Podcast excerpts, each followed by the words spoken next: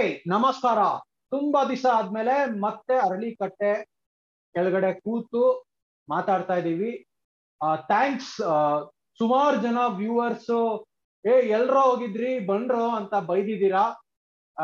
ಯಾವ್ದಾದ್ರು ಇಂಪಾರ್ಟೆಂಟ್ ವಿಷಯ ಮಾತಾಡಿ ಅಂತ ಕೂಡ ಹೇಳಿದೀರಾ ನಾವು ನಾವು ಸ್ವಲ್ಪ ಬ್ರೇಕ್ ತಗೊಂಡ್ವಿ. ಯಾರು ನಮ್ಮನ್ನ ನೋಟಿಸ್ ಮಾಡಲ್ಲ ಅಂತ ಅನ್ಕೊಂಡ್ವಿ but you guys are notice thank you so much ಅದೇ ಮೊಮೆಂಟ್ ಅಲ್ಲಿ ಲೈಕ್ ಸಬ್ಸ್ಕ್ರೈಬ್ ಕೂಡ ಮಾಡ್ಬಿಡಿ.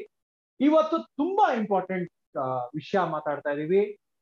ಸೀಮಾ ನಿರ್ಣಯ, ಗಡಿ ನಿರ್ಧಾರ ಅಂತ ಕನ್ನಡನಲ್ಲಿ ಹೇಳ್ತಾರೆ. It is delimitation delimitation of constituencies and assembly seat ಅಂತಾನು ಇದು ತುಂಬಾ ಚರ್ಚೆಗೆ ಬರುತ್ತೆ ಮುಂದೆ.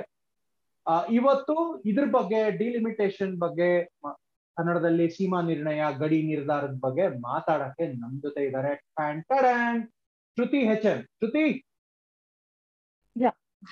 Welcome welcome to Aralikatte thanks thank you thank you Shruti ಇವತ್ತು ನಿಮ್ ಜೊತೆ ಸೀಮಾ ನಿರ್ಣಯ ಗಡಿ ನಿರ್ಧಾರ ಡಿಲಿಮಿಟೇಷನ್ ಬಗ್ಗೆ ಮಾತಾಡ್ತಾ ಇದೀವಿ. ನೀವು ಇದ್ರ ಬಗ್ಗೆ ಸುಮಾರು ಸಂಶೋಧನೆ ಮಾಡಿದ್ದೀರಾ? ಟ್ವಿಟರ್ ಅಲ್ಲಿ ನಿಮ್ಮ ಗಟ್ಟಿ ಧ್ವನಿಯನ್ನು ಎತ್ತಾ ಇದ್ದೀರಾ? ಇದ್ರ ಬಗ್ಗೆ ಥ್ಯಾಂಕ್ಸ್ ನಮ್ ಜೊತೆ ಬಂದು ಅದನ್ನ ಮಾತಾಡಕ್ಕೆ ಕೂತಿದ್ದಕ್ಕೆ. ಫಸ್ಟ್ ನಿಮ್ ಬಗ್ಗೆ ಒಂದ್ ಸ್ವಲ್ಪ ಇಂಟ್ರೊಡಕ್ಷನ್ ಕೊಟ್ಬಿಡಿ. What is your favourite sport and what is your who is your favourite musician ಇಂದ ಶುರು ಮಾಡಿ? ಅದಕ್ಕೂ ಮೊದಲು ನಮ್ಮ ಪ್ರಾಯೋಜಕರಿಂದ ಒಂದು ಸಂದೇಶ.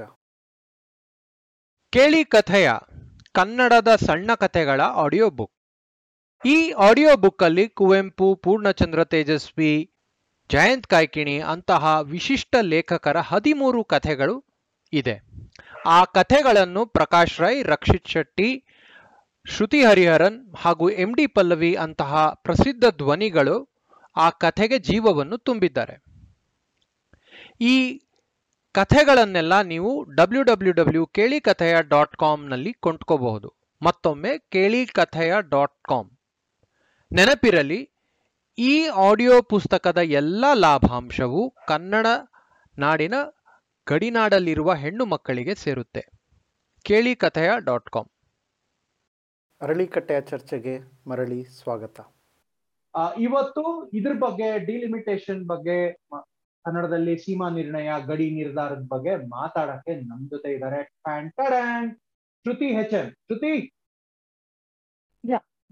Welcome welcome to Aralikatte.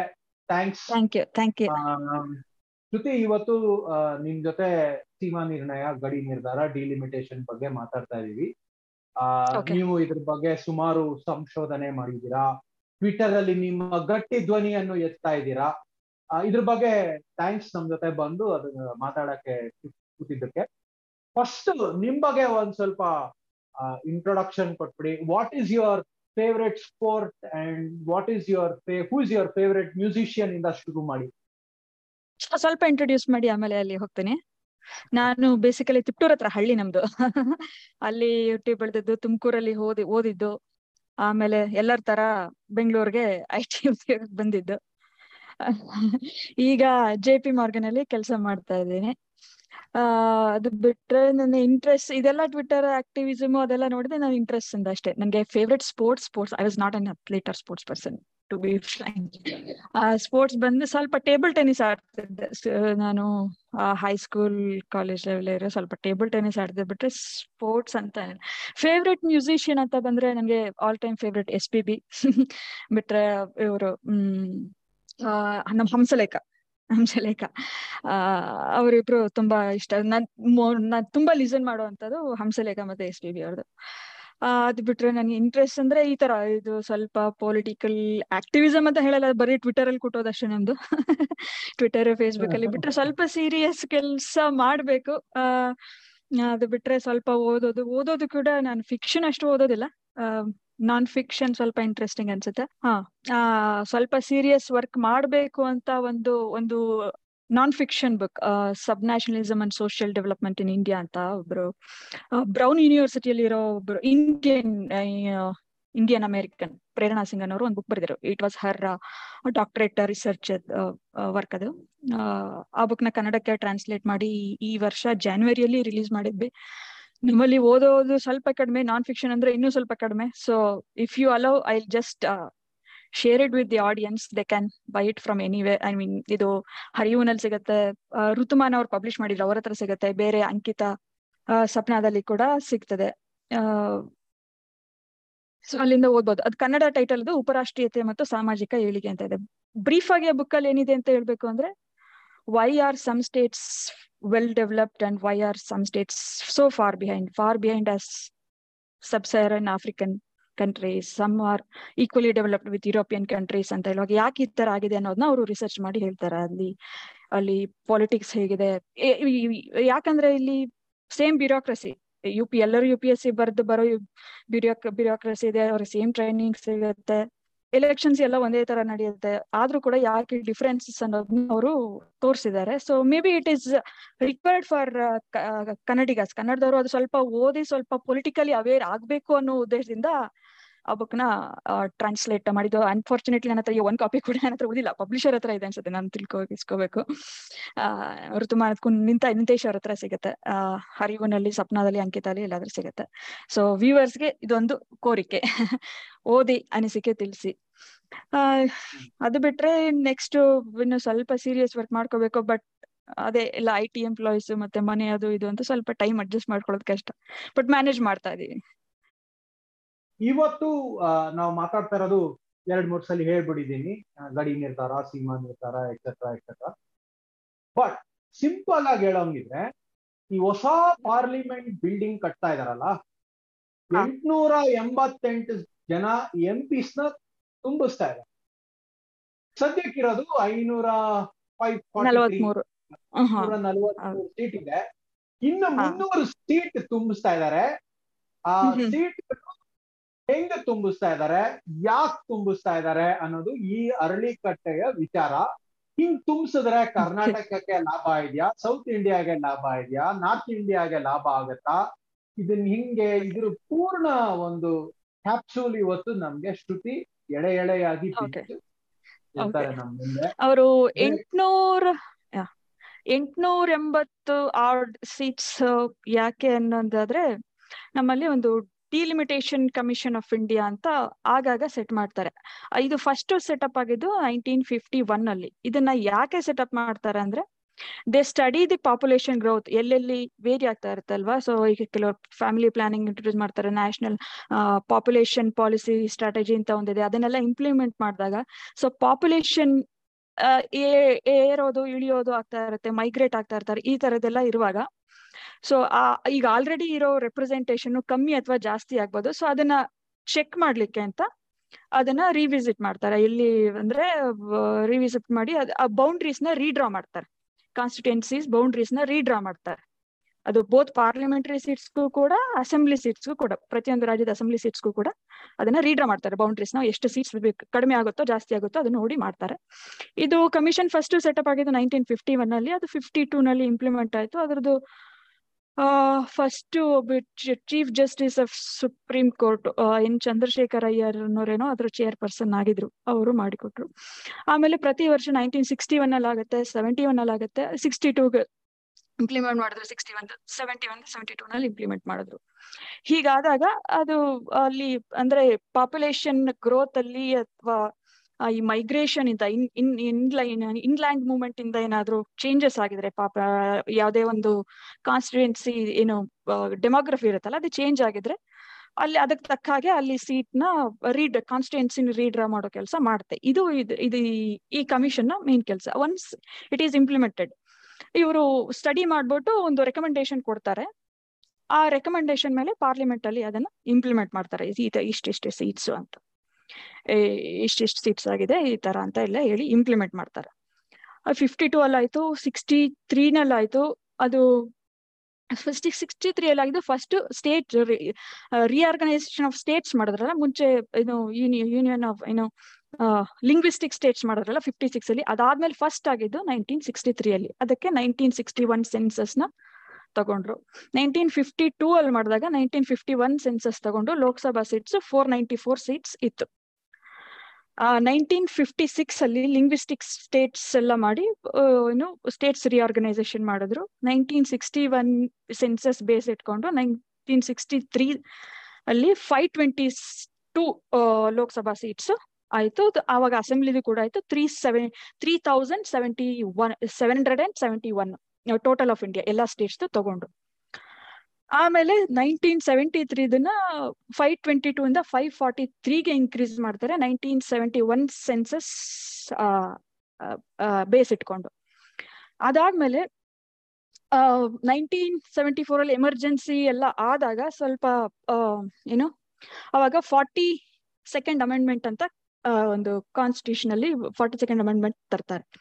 ಆ ಫಾರ್ಟಿ ಸೆಕೆಂಡ್ ಅಮೆಂಡ್ಮೆಂಟ್ ಏನ್ ಹೇಳುತ್ತೆ ಅಂದ್ರೆ ನೈನ್ಟೀನ್ ಸೆವೆಂಟಿ ಒನ್ ಅಲ್ಲಿರೋ ಏನು ಸೆನ್ಸಸ್ ಇದ್ರಿಂದ ನೈನ್ಟೀನ್ ಸೆವೆಂಟಿ ಡಿಲಿಮಿಟೇಷನ್ ಆಕ್ಟ್ ಆಗಿ ಮಾಡಿದಾರೋ ರೀಡ್ರಾ ಮಾಡಿದಾರೋ ಕಾನ್ಸ್ಟಿಟ್ಯೂನ್ಸೀಸ್ ಪಾರ್ಲಿಮೆಂಟರಿ ಅಂಡ್ ಅಸೆಂಬ್ಲಿ ಅದನ್ನೇ ಟೂ ತೌಸಂಡ್ ಒನ್ ವರ್ಗು ಕಂಟಿನ್ಯೂ ಮಾಡಬೇಕು ಅಂತ ಅಮೆಂಡ್ಮೆಂಟ್ ತರ್ತಾರೆ. ಆ ಅಮೆಂಡ್ಮೆಂಟ್ ತಂದ್ಮೇಲೆ ಮತ್ತೆ ಯಾವಾಗ್ಲೂ ಡಿಲಿಮಿಟೇಷನ್ ಕಮಿಷನ್ ಮತ್ತೆ ಯಾವಾಗ್ಲೂ ಸೆಟಪ್ ಆಗಿರ್ಲಿಲ್ಲ. ಟೂ ತೌಸಂಡ್ ಒನ್ ಅಲ್ಲಿ ಮತ್ತೆ ಅದ್ರದ್ ಮಾಡೋ ಟೈಮ್ ಬಂದಾಗ ಸ್ವಲ್ಪ ಆಪೋಸಿಷನ್ ಅದು ಇದು ಪರ ವಿರೋಧ ಚರ್ಚೆಗಳು ತುಂಬಾ ಆಗತ್ತೆ. ಆ ಚರ್ಚೆ ಆದಾಗ್ಲೂ ಕೂಡ ಮತ್ತೆ ಏಯ್ಟಿ ಫೋರ್ತ್ ಅಮೆಂಡ್ಮೆಂಟ್ ಅನ್ಸುತ್ತೆ. ಏಯ್ಟಿ ಫೋರ್ತ್ ಅಮೆಂಡ್ಮೆಂಟ್ ಏನೋ ಮತ್ತೆ ಕಾನ್ಸ್ಟಿಟ್ಯೂಷನ್ ಅಮೆಂಡ್ಮೆಂಟ್ ತರ್ತಾರೆ. ಅದ ಮೋಸ್ಟ್ಲಿ ಅರುಣ್ ಜೇಟ್ಲಿ ಅವರು ಯಾರೋ ಇದು ಪ್ರೆಸೆಂಟ್ ಮಾಡ್ತಾರೆ. ಅವಾಗ ಕೂಡ ಈಗಿರೋ ನಂಬರ್ನೇ ಟೂ ತೌಸಂಡ್ ಟ್ವೆಂಟಿ ಸಿಕ್ಸ್ ವರ್ಗು ಫ್ರೀಸ್ ಮಾಡಿ ಅನ್ ಫ್ರೀಸ್ ಮಾಡ್ಬೇಕು ಅಂತ ತರ್ತಾರೆ. ಅಮೆಂಡ್ಮೆಂಟ್ ಅದು ಪಾರ್ಲಿಮೆಂಟರಿ ಸೀಟ್ಸ್ ಮಾತ್ರ ಅದನ್ನ ತರೋದು. ಅದಾದ್ಮೇಲೆ ಟೂ ತೌಸಂಡ್ ಸೆವೆನ್ ಅಲ್ಲಿ ಸುಪ್ರೀಂ ಕೋರ್ಟ್ ಆಫ್ ಇಂಡಿಯಾಗೆ ಒಂದು ಪೆಟಿಷನ್ ಹೋಗುತ್ತೆ. ಅದು ಏನು ಅಮೆಂಡ್ಮೆಂಟ್ ಇದ್ದಿದ್ದು ಪಾರ್ಲಿಮೆಂಟರಿ ಸೀಟ್ಸ್ಗೆ ಸ್ಟೇಟ್ಸ್ ಬೌಂಡ್ರೀಸ್ ಯಾಕೆ ಇನ್ನೂ ಇಂಪ್ಲಿಮೆಂಟ್ ಮಾಡಿಲ್ಲ ಟೂ ತೌಸಂಡ್ ಒಂದು ಕಮಿಟಿದು ಅಂದ್ಬಿಟ್ಟು ಒಂದು ಪೆಟಿಷನ್ ಹೋಗುತ್ತೆ. ಆ ಪೆಟಿಷನ್ ಹೋದ್ಮೇಲೆ supreme court asks the central government why ನೀವು ಯಾಕೆ ಇಂಪ್ಲಿಮೆಂಟ್ ಮಾಡಿಲ್ಲ ಸ್ಟೇಟ್ಸ್ದು ಅನ್ನೋದಕ್ಕೆ ಒಂದು ರೀಸನ್ ಕೊಡಿ ಅಂತ ಕೇಳ್ತಾರೆ. ಆಗ ಅವರು ರೀಸನ್ ಏನು ಕೊಡಲ್ಲ but they implemented so two thousand January fourth ಅನ್ಸುತ್ತೆ. ಜಾನ್ವರಿ ಫೋರ್ತ್ ಅಲ್ಲಿ ಏನು ಟೂ ತೌಸಂಡ್ ಏಟ್ ಅಲ್ಲಿ ಅದು ಸ್ಟೇಟ್ಸ್ ಬೌಂಡ್ರೀಸ್ ಅಸೆಂಬ್ಲಿ ಕಾನ್ಸ್ಟಿಟ್ಯೂನ್ಸೀಸ್ ಮತ್ತೆ ಅದು ರೆಕಮೆಂಡೇಶನ್ ಏನಿತ್ತು ಅವ್ರದ್ದು ಅದು ಇಂಪ್ಲಿಮೆಂಟ್ ಆಗತ್ತೆ. ಅದಾದ್ಮೇಲೆ ಫಸ್ಟ್ ಎಲೆಕ್ಷನ್ ಹೋಯ್ದು ಡಿಲಿಮಿಟೇಷನ್ ಆಫ್ ಅಸೆಂಬ್ಲಿ ಕಾನ್ಸ್ಟಿಟ್ಯೂನ್ಸೀಸ್ ಆದ್ಮೇಲೆ ಫಸ್ಟ್ ಎಲೆಕ್ಷನ್ ಹೋಗಿದೆ ಕರ್ನಾಟಕ. ಮೇನಲ್ಲಿ ಟೂ ತೌಸಂಡ್ ಏಟ್ ಮೇನಲ್ಲಿ ಹಾ ತ್ರೀ ಫೇಸ್ ಅಲ್ಲಿ ಎಲೆಕ್ಷನ್ ನಡೆಯುತ್ತೆ. ಸಾರಿ ಒಂದ್ ನಿಮಿಷ. ಸ್ವಲ್ಪ ಬ್ಯಾಕ್ ಗ್ರೌಂಡ್ ಕೊಡಕ್ಕೆ. ಆಕ್ಚುಲಿ ಇದ್ರ ಉದ್ದೇಶ ಅಂದ್ರೆ ಇದು article eighty two of the constitution ಅಲ್ಲೇ ಇದೆ ಅಲ್ವಾ? ಪ್ರತಿ ವರ್ಷ ಪ್ರತಿ ಸೆನ್ಸಸ್ ಆದ್ಮೇಲೂ ಲೋಕಸಭೆ ಸೀಟ್ಸ್ ಇನ್ಕ್ರೀಸ್ ಆಗ್ಬೇಕು. ಮತ್ತೆ ಹತ್ತು ವರ್ಷ ಆದ್ಮೇಲೆ ಪಾಪ್ಯುಲೇಷನ್ ಮೇಲೆ ನಮ್ಮ ಲೋಕಸಭೆ ಸೀಟ್ಸ್ ಇನ್ಕ್ರೀಸ್ ಆಗ್ಬೇಕು. ಯಾಕಂದ್ರೆ ಉದಾಹರಣೆಗೆ ನಾನೇನೋ ಸಣ್ಣ ಸ್ಟೆಟಿಸ್ಟಿಕ್ಸ್ ಓದಿದ್ದೆ. ಆ, ಒಂದು ಎಂ ಪಿಗೆ ನಲವತ್ನಾಲ್ಕು ಸಾವಿರ ಜನ ಇರ್ತಾರಂತೆ. ಬ್ರಿಟನ್, ಇದ್ದಾರೆ ಬ್ರಿಟನ್ನಲ್ಲಿ ಆ, ಮತ್ತೆ ಕೆಲವು ಬೇರೆ ದೇಶಗಳಲ್ಲಿ ಇನ್ನೂ ಕಮ್ಮಿ ಇದ್ದಾರೆ. ಇಂಡಿಯಾಗ್ ಹೋದ್ರೆ ಪ್ರತಿ ಎಂ ಪಿಗೆ ಸರಿ ಸುಮಾರು ಒಂದು ಹದಿನೈದು ಲಕ್ಷ ಪ್ರಜೆಗಳು ಅಸೋಸಿಯೇಟ್ ಆಗಿರ್ತಾರೆ. ಹೀಗಾಗಿ ಅವ್ರ ಸೇವೆ ಅಂದ್ರೆ ಜನಸೇವೆ ಮಾಡಕ್ಕೆ ಕಷ್ಟ ಆಗತ್ತೆ ಅನ್ನೋ ಉದ್ದೇಶದಿಂದ ತಾನೇ ಇದು ಪ್ರತಿ ವರ್ಷ ಅಂದ್ರೆ ನಮ್ಮ ಇಂಡಿಪೆಂಡೆನ್ಸ್ ಬಂದಾಗ್ಲಿಂದನು ಪ್ರತಿ ಹತ್ತು ವರ್ಷ ಹತ್ತು ವರ್ಷ ಸೆನ್ಸಸ್ ಆದಾಗ ಆದಾಗ್ಲೂ ನಂಬರ್ ಆಫ್ ಸೀಟ್ ಸ್ವಲ್ಪ ಜಾಸ್ತಿ ಮಾಡ್ತಾ ಹೋಗಿದ್ವಿ. ಇದ್ರ ಉದ್ದೇಶ ಏನು ಇಟ್ಸ್ ಕಾನ್ಸ್ಟಿಟ್ಯೂಷನಲಿ ಏನೋ ಒಳ್ಳೆ ಲಾಜಿಕ್ ಅಂತ ನನ್ಗೇನೋ ಅನ್ನಿಸ್ತು. ಬಟ್ ಈ ಒಂದು ಒಳ್ಳೆ ಉದ್ದೇಶ ಯಾಕೆ ಸ್ವಲ್ಪ ಟ್ರ್ಯಾಕ್ ತಪ್ತಾ ಇದೆ ಅನ್ನೋ ಒಂದು ಬ್ಯಾಕ್ ಗ್ರೌಂಡ್ ಜೊತೆ ಡೀಟೇಲ್ಸ್ ಸ್ವಲ್ಪ ಮಾತಾಡಕ್ಕಾಗತ್ತಾ? ನೈನ್ಟಿ ಸೆವೆಂಟಿ ಒನ್ ಅಲ್ಲಿ ಫಸ್ಟ್ ಅದನ್ನ ಫ್ರೀಸ್ ಮಾಡಿದ್ರು. ಆಮೇಲೆ ಟೂ ತೌಸಂಡ್ ಒನ್ ಅಲ್ಲಿ ಮತ್ತೆ ಟೂ ತೌಸಂಡ್ ಟ್ವೆಂಟಿ ಸಿಕ್ಸ್ ವರೆಗೂ ಇದೇ ನಂಬರ್ಸ್ ಇರುತ್ತೆ ಅಂತ ಫ್ರೀಸ್ ಮಾಡಿದ್ರು. ಈಗ ಈಗ ಕರೆಂಟ್ ಅಟ್ ಪ್ರೆಸೆಂಟ್ ಇರೋದು ನೈನ್ಟಿ ಸೆವೆಂಟಿ ಒನ್ ಸೆನ್ಸಸ್ ಮೇಲಿರೋ ಸೀಟ್ಸ್ ಇವಾಗ್ಲೂ ಕೂಡ ಇರೋದು. ಯಾಕೆ ಅಂತಂದ್ರೆ ನೈನ್ಟೀನ್ ಫಾರ್ಟಿ ಸೆವೆನ್ ಇಂಡಿಪೆಂಡೆನ್ಸ್ ಆಯ್ತು. ಆಮೇಲೆ states reorganisation all the states started together ಎಲ್ಲ ಸ್ಟೇಟ್ಸ್ ಒಂದು ತ್ರೀ ಡೆಕೆಡ್ಸ್ ಫೋರ್ ಡೆಕೆಡ್ಸ್ ಆದ್ಮೇಲೆ ಯೂನಿಯನ್ ಗವರ್ಮೆಂಟ್ ಪಾಲಿಸೀಸ್ ಆಗ್ಲಿ ಸ್ಟೇಟ್ ಗವರ್ಮೆಂಟ್ ಪಾಲಿಸೀಸ್ ಆಗ್ಲಿ ಕೆಲವು ಸ್ಟೇಟ್ಸ್ ಚೆನ್ನಾಗಿ ಇಂಪ್ಲಿಮೆಂಟ್ ಮಾಡ್ಕೊಂಡು ಪಾಪ್ಯುಲೇಷನ್ ಗ್ರೌತ್ನ ಚೆಕ್ ಮಾಡ್ಕೊಂಡ್ ಬಂದ್ರು ರೆಗ್ಯುಲೇಟ್ ಮಾಡ್ಕೊಂಡ್ ಬಂದ್ರು ಕಡಿಮೆ ಮಾಡ್ಕೊಂಡ್ ಬಂದ್ರು. ಬಟ್ ಕೆಲವು ಸ್ಟೇಟ್ಸ್ ಅದನ್ನ ಮಾಡ್ಲಿಲ್ಲ. ಅಲ್ಲಿ ಪಾಪ್ಯುಲೇಷನ್ ಎಕ್ಸ್ಪ್ಲೋಷನ್ ಇವತ್ತಿಗೂ ಆಗ್ತಾ ಇದೆ. ಸೊ ಹಿಂಗಾದಾಗ ಏನಾಗುತ್ತೆ ಅಂದ್ರೆ ಇಲ್ಲಿ ಪಾಪ್ಯುಲೇಷನ್ ಅನ್ಇವನ್ ಆಗತ್ತೆ. ಸೊ ನಾವು ಅನಿವನ್ ಆಗಿರೋ ಅಂತ ಒಂದು ಪ್ಯಾರಾಮೀಟರ್ ಇಟ್ಕೊಂಡು ಅಲ್ಲಿ ಈಕ್ವಲ್ ಆ ಸಪ್ಲೈ ಮಾಡ್ತೀವಿ ಅಂದ್ರೆ it is it is not justifiable ಅಂತ ಅನ್ಸುತ್ತೆ. ಅದಕ್ಕಾಗಿನೇ ಯಾಕೆಂದ್ರೆ ಎಸ್ಪೆಷಲಿ ಸದರನ್ ಸ್ಟೇಟ್ಸ್ ಏನಿದೆ ಇದನ್ನ ನಾವು ಇನ್ನೊಂದು ವಿಷಯ ಇದೆ. ಇನ್ನೊಂದು ವಿಷಯನೂ ತುಂಬಾ ಚರ್ಚೆಗೆ ಯಾವಾಗ್ಲೂ ಬರೋದು ಅಂದ್ರೆ T F ಆರ್ದು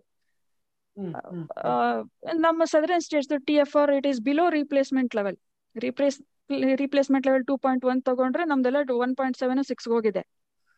Whereas. Northern states Shruti T F R ಅಂದ್ರೆ ಏನು? Total fertility rate okay? Okay okay ಇಲ್ಲಿಗೆ ಬಂದ್ಮಾಡ್ ಮತ್ತೆ ಅಲ್ಲಿ ಹೋಗ್ತೇನೆ? ಟೋಟಲ್ ಫರ್ಟಿಲಿಟಿ ರೇಟ್ ಅಂತಾರೆ. ಅಂದ್ರೆ ಕನ್ನಡದಲ್ಲಿ ಇದನ್ನ ಹೆರುವೆಣಿಕೆ ಅಂತಾರೆ. ಅಂದ್ರೆ ಇಬ್ಬರು ಒಬ್ಬ ಗಂಡ ಹೆಂಡತಿಗೆ ಅವ್ರನ್ನ ರೀಪ್ಲೇಸ್ ಮಾಡಕ್ಕೆ ಅವರು ಎಷ್ಟು ಮಕ್ಕಳಿಗೆ ಜನ್ಮ ಕೊಡ್ಬೇಕು? ಒಬ್ಬ ಗಂಡ ಹೆಂಡತಿ ಅವ್ರನ್ನ ರೀಪ್ಲೇಸ್ ಮಾಡ್ಲಿಕ್ಕೆ ಎರಡು ಮಕ್ಕಳಿಗೆ ಜನ್ಮ ಕೊಡ್ಬೇಕು. ಮೂರ್ ಮಕ್ಕಳ ನಾಲ್ಕ್ ಮಕ್ಕಳು ಮಾಡ್ಕೊಂಡು ಹೋದಾಗ ಪಾಪ್ಯುಲೇಷನ್ ಸ್ವಲ್ಪ ಒಂದ ಇಪ್ಪತ್ತು ವರ್ಷ ಐವತ್ತು ವರ್ಷ ಆದ್ಮೇಲೆ ಅದು ಡಿಕ್ರಿ ಏರಿಕೆ ಆಗ್ತಾ ಹೋಗುತ್ತೆ. ಅವರು ಒಂದು ಒಂದು ಕಮ್ಯುನಿಟಿಯಲ್ಲಿ ಒಂದು ಸ್ಟೇಟ್ ಅಲ್ಲಿ ಎಲ್ಲೇ ಆಗ್ಲಿ ಪಾಪ್ಯುಲೇಷನ್ ಜಾಸ್ತಿನೂ ಆಗ್ಬಾರ್ದು ಕಡಿಮೆನೂ ಆಗ್ಬಾರ್ದು ಸ್ಟೇಬಲ್ ಆಗಿರ್ಬೇಕು ಅಂದ್ರೆ ಎರಡು ಮಕ್ಳು ಇರ್ಬೇಕು ಗಂಡ ಹೆಂಡತಿನ ರಿಪ್ಲೇಸ್ ಮಾಡೋಕೆ ಎರಡು ಮಕ್ಕಳು. ಅದು ಒಂದ್ ಮಗು ಮಾಡ್ಕೊಂಡ್ರೆ ಏನಾಗುತ್ತೆ ಅಂದ್ರೆ ಅದೇ ಇಪ್ಪತ್ತು ವರ್ಷ ಐವತ್ತು ವರ್ಷ ಆದ್ಮೇಲೆ ಇಬ್ರನ್ ರಿಪ್ಲೇಸ್ ಮಾಡೋದು ಒಂದು ಮಗು ಅಂತ ಆದಾಗ ಪಾಪ್ಯುಲೇಷನ್ ಡಿಕ್ಲೈನ್ ಆಗ್ತಾ ಹೋಗುತ್ತೆ. ಒಂದ್ ನೂರು ವರ್ಷ ಇನ್ನೂರು ವರ್ಷ ಆದ್ಮೇಲೆ ಅದು ಇಡೀ ಜನಾಂಗನೇ ನಾಶ ಆಗುತ್ತೆ. ಸೊ ಅದಕ್ಕೆ ಎಲ್ಲ ಇಡೀ ಗ್ಲೋಬಲ್ ಲೆವೆಲ್ ಅಲ್ಲಿ ಒಂದು ರೀಪ್ಲೇಸ್ಮೆಂಟ್ ಲೆವೆಲ್ ಅಂತ ಕೊಟ್ಟಿದ್ದಾರೆ. ರೀಪ್ಲೇಸ್ಮೆಂಟ್ ಲೆವೆಲ್ ಅಂದ್ರೆ ಪಾಪ್ಯುಲೇಷನ್ ಜಾಸ್ತಿನೂ ಆಗದೆ ಕಡಿಮೆನೂ ಆಗದೆ ಸ್ಟೇಬಲ್ ಆಗಿರ್ಬೇಕು ಅಂದ್ರೆ ಇಷ್ಟಿರ್ಬೇಕು. ಟೂ ಪಾಯಿಂಟ್ ಒನ್ ಅಂತ ಹೇಳ್ತಾರೆ. ಟೂ ಪಾಯಿಂಟ್ ಒನ್ ಯಾಕೆ ಅಂದ್ರೆ ಕೆಲವು ಸಲ ಮಕ್ಕಳು ಚಿಕ್ಕ ವಯಸ್ಸಲ್ಲಿ ಆಕ್ಸಿಡೆಂಟ್ ಅಲ್ಲೋ ಏನೋ ಕಾಯಿಲೆ ಬಂದು ತೀರ್ ಹೋಗೋದು ಆ ತರ ಎಲ್ಲ ಇರುತ್ತೆ. ಅದಕ್ಕಾಗಿ ಟೂ ಪಾಯಿಂಟ್ ಒನ್ ಅಂತ ಹೇಳಿಕೊಡ್ತಾರೆ. ಇದು ರೀಪ್ಲೇಸ್ಮೆಂಟ್ ಲೆವೆಲ್ ಈ ರೀಪ್ಲೇಸ್ಮೆಂಟ್ ಲೆವೆಲ್ ಇದ್ದಾಗ ಪಾಪ್ಯುಲೇಷನ್ ಸ್ಟೇಬಲ್ ಆಗಿರುತ್ತೆ. ಹೆಚ್ಚಿಗೆನೂ ಆಗಲ್ಲ ಕಡಿಮೆ ಆಗಲ್ಲ, ಇರೋ ರೀತಿ ಇಟ್ಕೊಂಡು ಹೋಗುತ್ತೆ. ಅದನ್ನ ಮೇಂಟೈನ್ ಮಾಡ್ಬೇಕಾಗತ್ತೆ. ಅದಕ್ಕೆ ಸರ್ಕಾರಗಳ ಪಾಲಿಸಿಗಳು ತರಬೇಕಾಗತ್ತೆ. ಆದ್ರೆ ಇದನ್ನ ಪ್ರತಿ ಸಲ ಯೂನಿಯನ್ ಗವರ್ಮೆಂಟ್ನವರು ಈ ಪಾಪ್ಯುಲೇಷನ್ ಕಂಟ್ರೋಲ್ ಸ್ಟ್ರಾಟಜಿ ಏನ್ ಇಟ್ಕೊಂಡಿದ್ದಾರೆ ಅವ್ರ ಪಾಲಿಸಿ ಸ್ಟ್ರಾಟಜಿ ಪ್ರತಿ ಐದು ವರ್ಷಕ್ಕೂ ಆ ನಾಲ್ಕು ವರ್ಷಕ್ಕೂ ಅವ್ರು ಏನ್ ಸ್ಟೇಟ್ಸ್ಗೆ ಇಷ್ಟು ಟಾರ್ಗೆಟ್ ಅಂತ ಕೊಡ್ತಾರೆ. ನೀವು ಈ ಸ್ಟೇಟ್ನವ್ರು ನಿಮ್ದು ಇಷ್ಟಿದೆ ನೀವು ಇಷ್ಟು ಮಾಡ್ಕೊಳ್ಳಿ ಅಂತ. ಹೀಗ್ ಮಾಡುವಾಗ ಏನಾಗಿದೆ?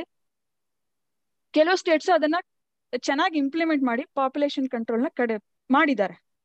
ಪಾಪ್ಯುಲೇಷನ್ ಕೆಲವರು ನಾನು ಹೇಳಿದಾಗೆ ಆ ರೀಪ್ಲೇಸ್ಮೆಂಟ್ ಲೆವೆಲ್ ಇಂದ ಕೆಳಗೆ ಕೂಡ ಹೋಗಿದ್ದಾರೆ. ಆ ಎಲ್ಲಿ ಅಂದ್ರೆ one point seven one point six ವರೆಗೂ ಇದ್ದಾರೆ. ಇಫ್ ಅದು ಒನ್ ಪಾಯಿಂಟ್ ಫೈವ್ ಅದಕ್ಕಿಂತ ಕೆಳಗಡೆ ಹೋದ್ರೆ ವಾಪಸ್ ಬರೋದು ಕಷ್ಟ. ರಿಕವರ್ ಆಗೋದು ಕಷ್ಟ ಅಲ್ಲಿಂದ ಅಂತ ಹೇಳ್ತಾರೆ. ಮೇಡಮ್ ಈಗ ಪಿ ಎಫ್ ಆರ್ ಕೆಲವು ರಾಜ್ಯಗಳು ಕಮ್ಮಿ ಮಾಡ್ಕೊಂಡಿದ್ದಾರೆ. ಇನ್ ಕೆಲವರು ಮಾಡ್ಕೊಂಡಿಲ್ಲ ಅಂತ fertility ಮಾಡ್ಕೊಂಡಿಲ್ಲ. ಹಾಗೆ ಇದೆ. ಮಾಡ್ಕೊಂಡಿಲ್ಲ. ಯಾರ್ಯಾರು ಮಾಡಿದ್ದಾರೆ. ಯಾರ್ಯಾರು ಮಾಡಿಲ್ಲ?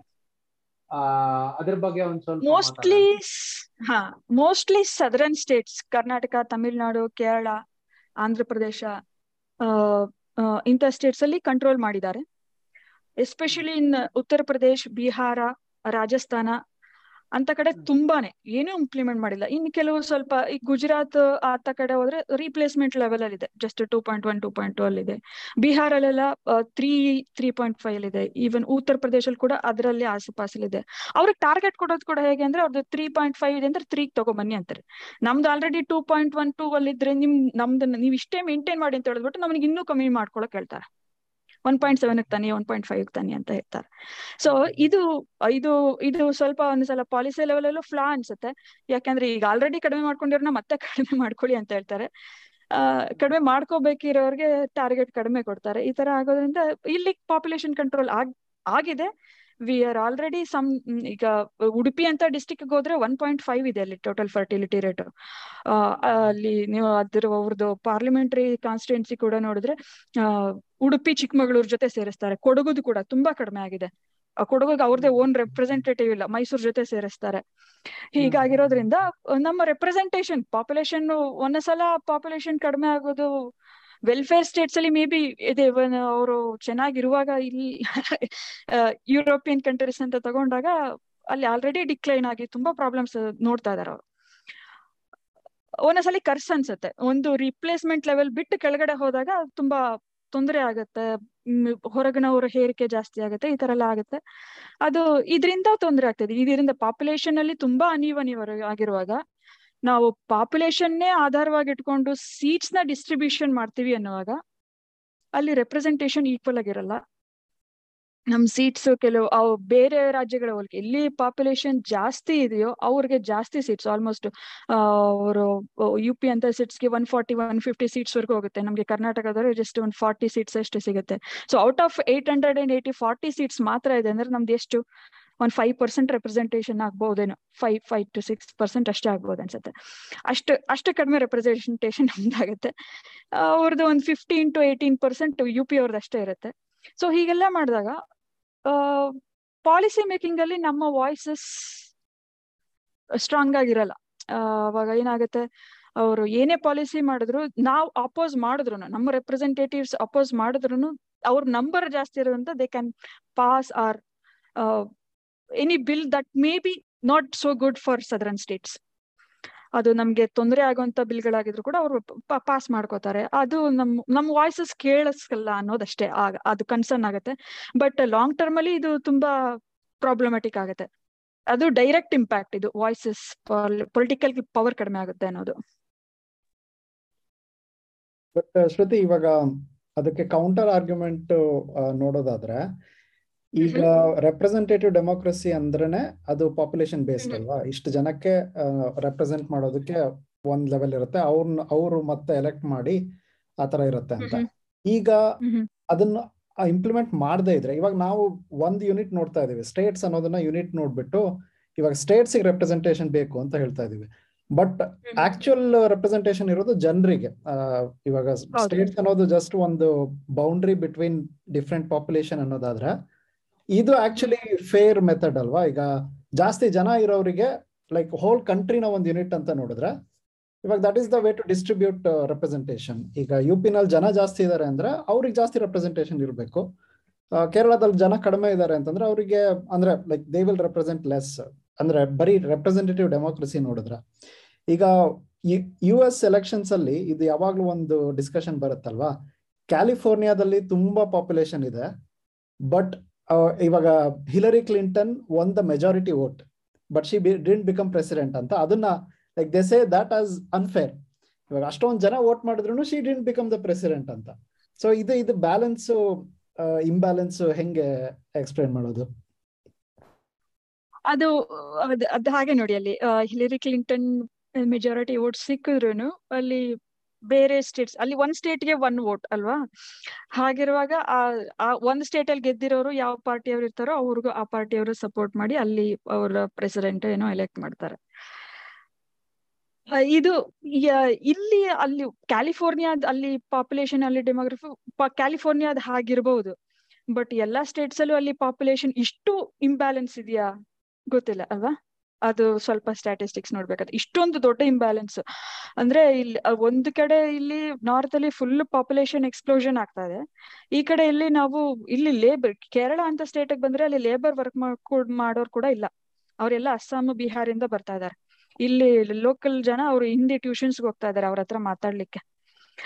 ಈ ತರ ಇದೆ. ಸೊ ತುಂಬಾ ಇಂಬ್ಯಾಲೆನ್ಸ್ ಇರೋದ್ರಿಂದ ಬಟ್ ಅಲ್ಲಿದು ನಮ್ಗೆ ನಮ್ಗೆ ಅದ್ರ ಇಲ್ಲಿ ಅದು ಸರಿ ಅನ್ನಿಸ್ಬೋದು. ಬಟ್ ಅವ್ರಿಗೆ ಮೆಜಾರಿಟಿ ವೋಟ್ ಸಿಕ್ಕಿದ್ರು ಅಲ್ಲಿ ಯಾರಿಗೆ finally if you take Germany ಜರ್ಮನಿಯಲ್ಲಿ ಎರಡು ವೋಟ್ ಮಾಡ್ತಾರೆ.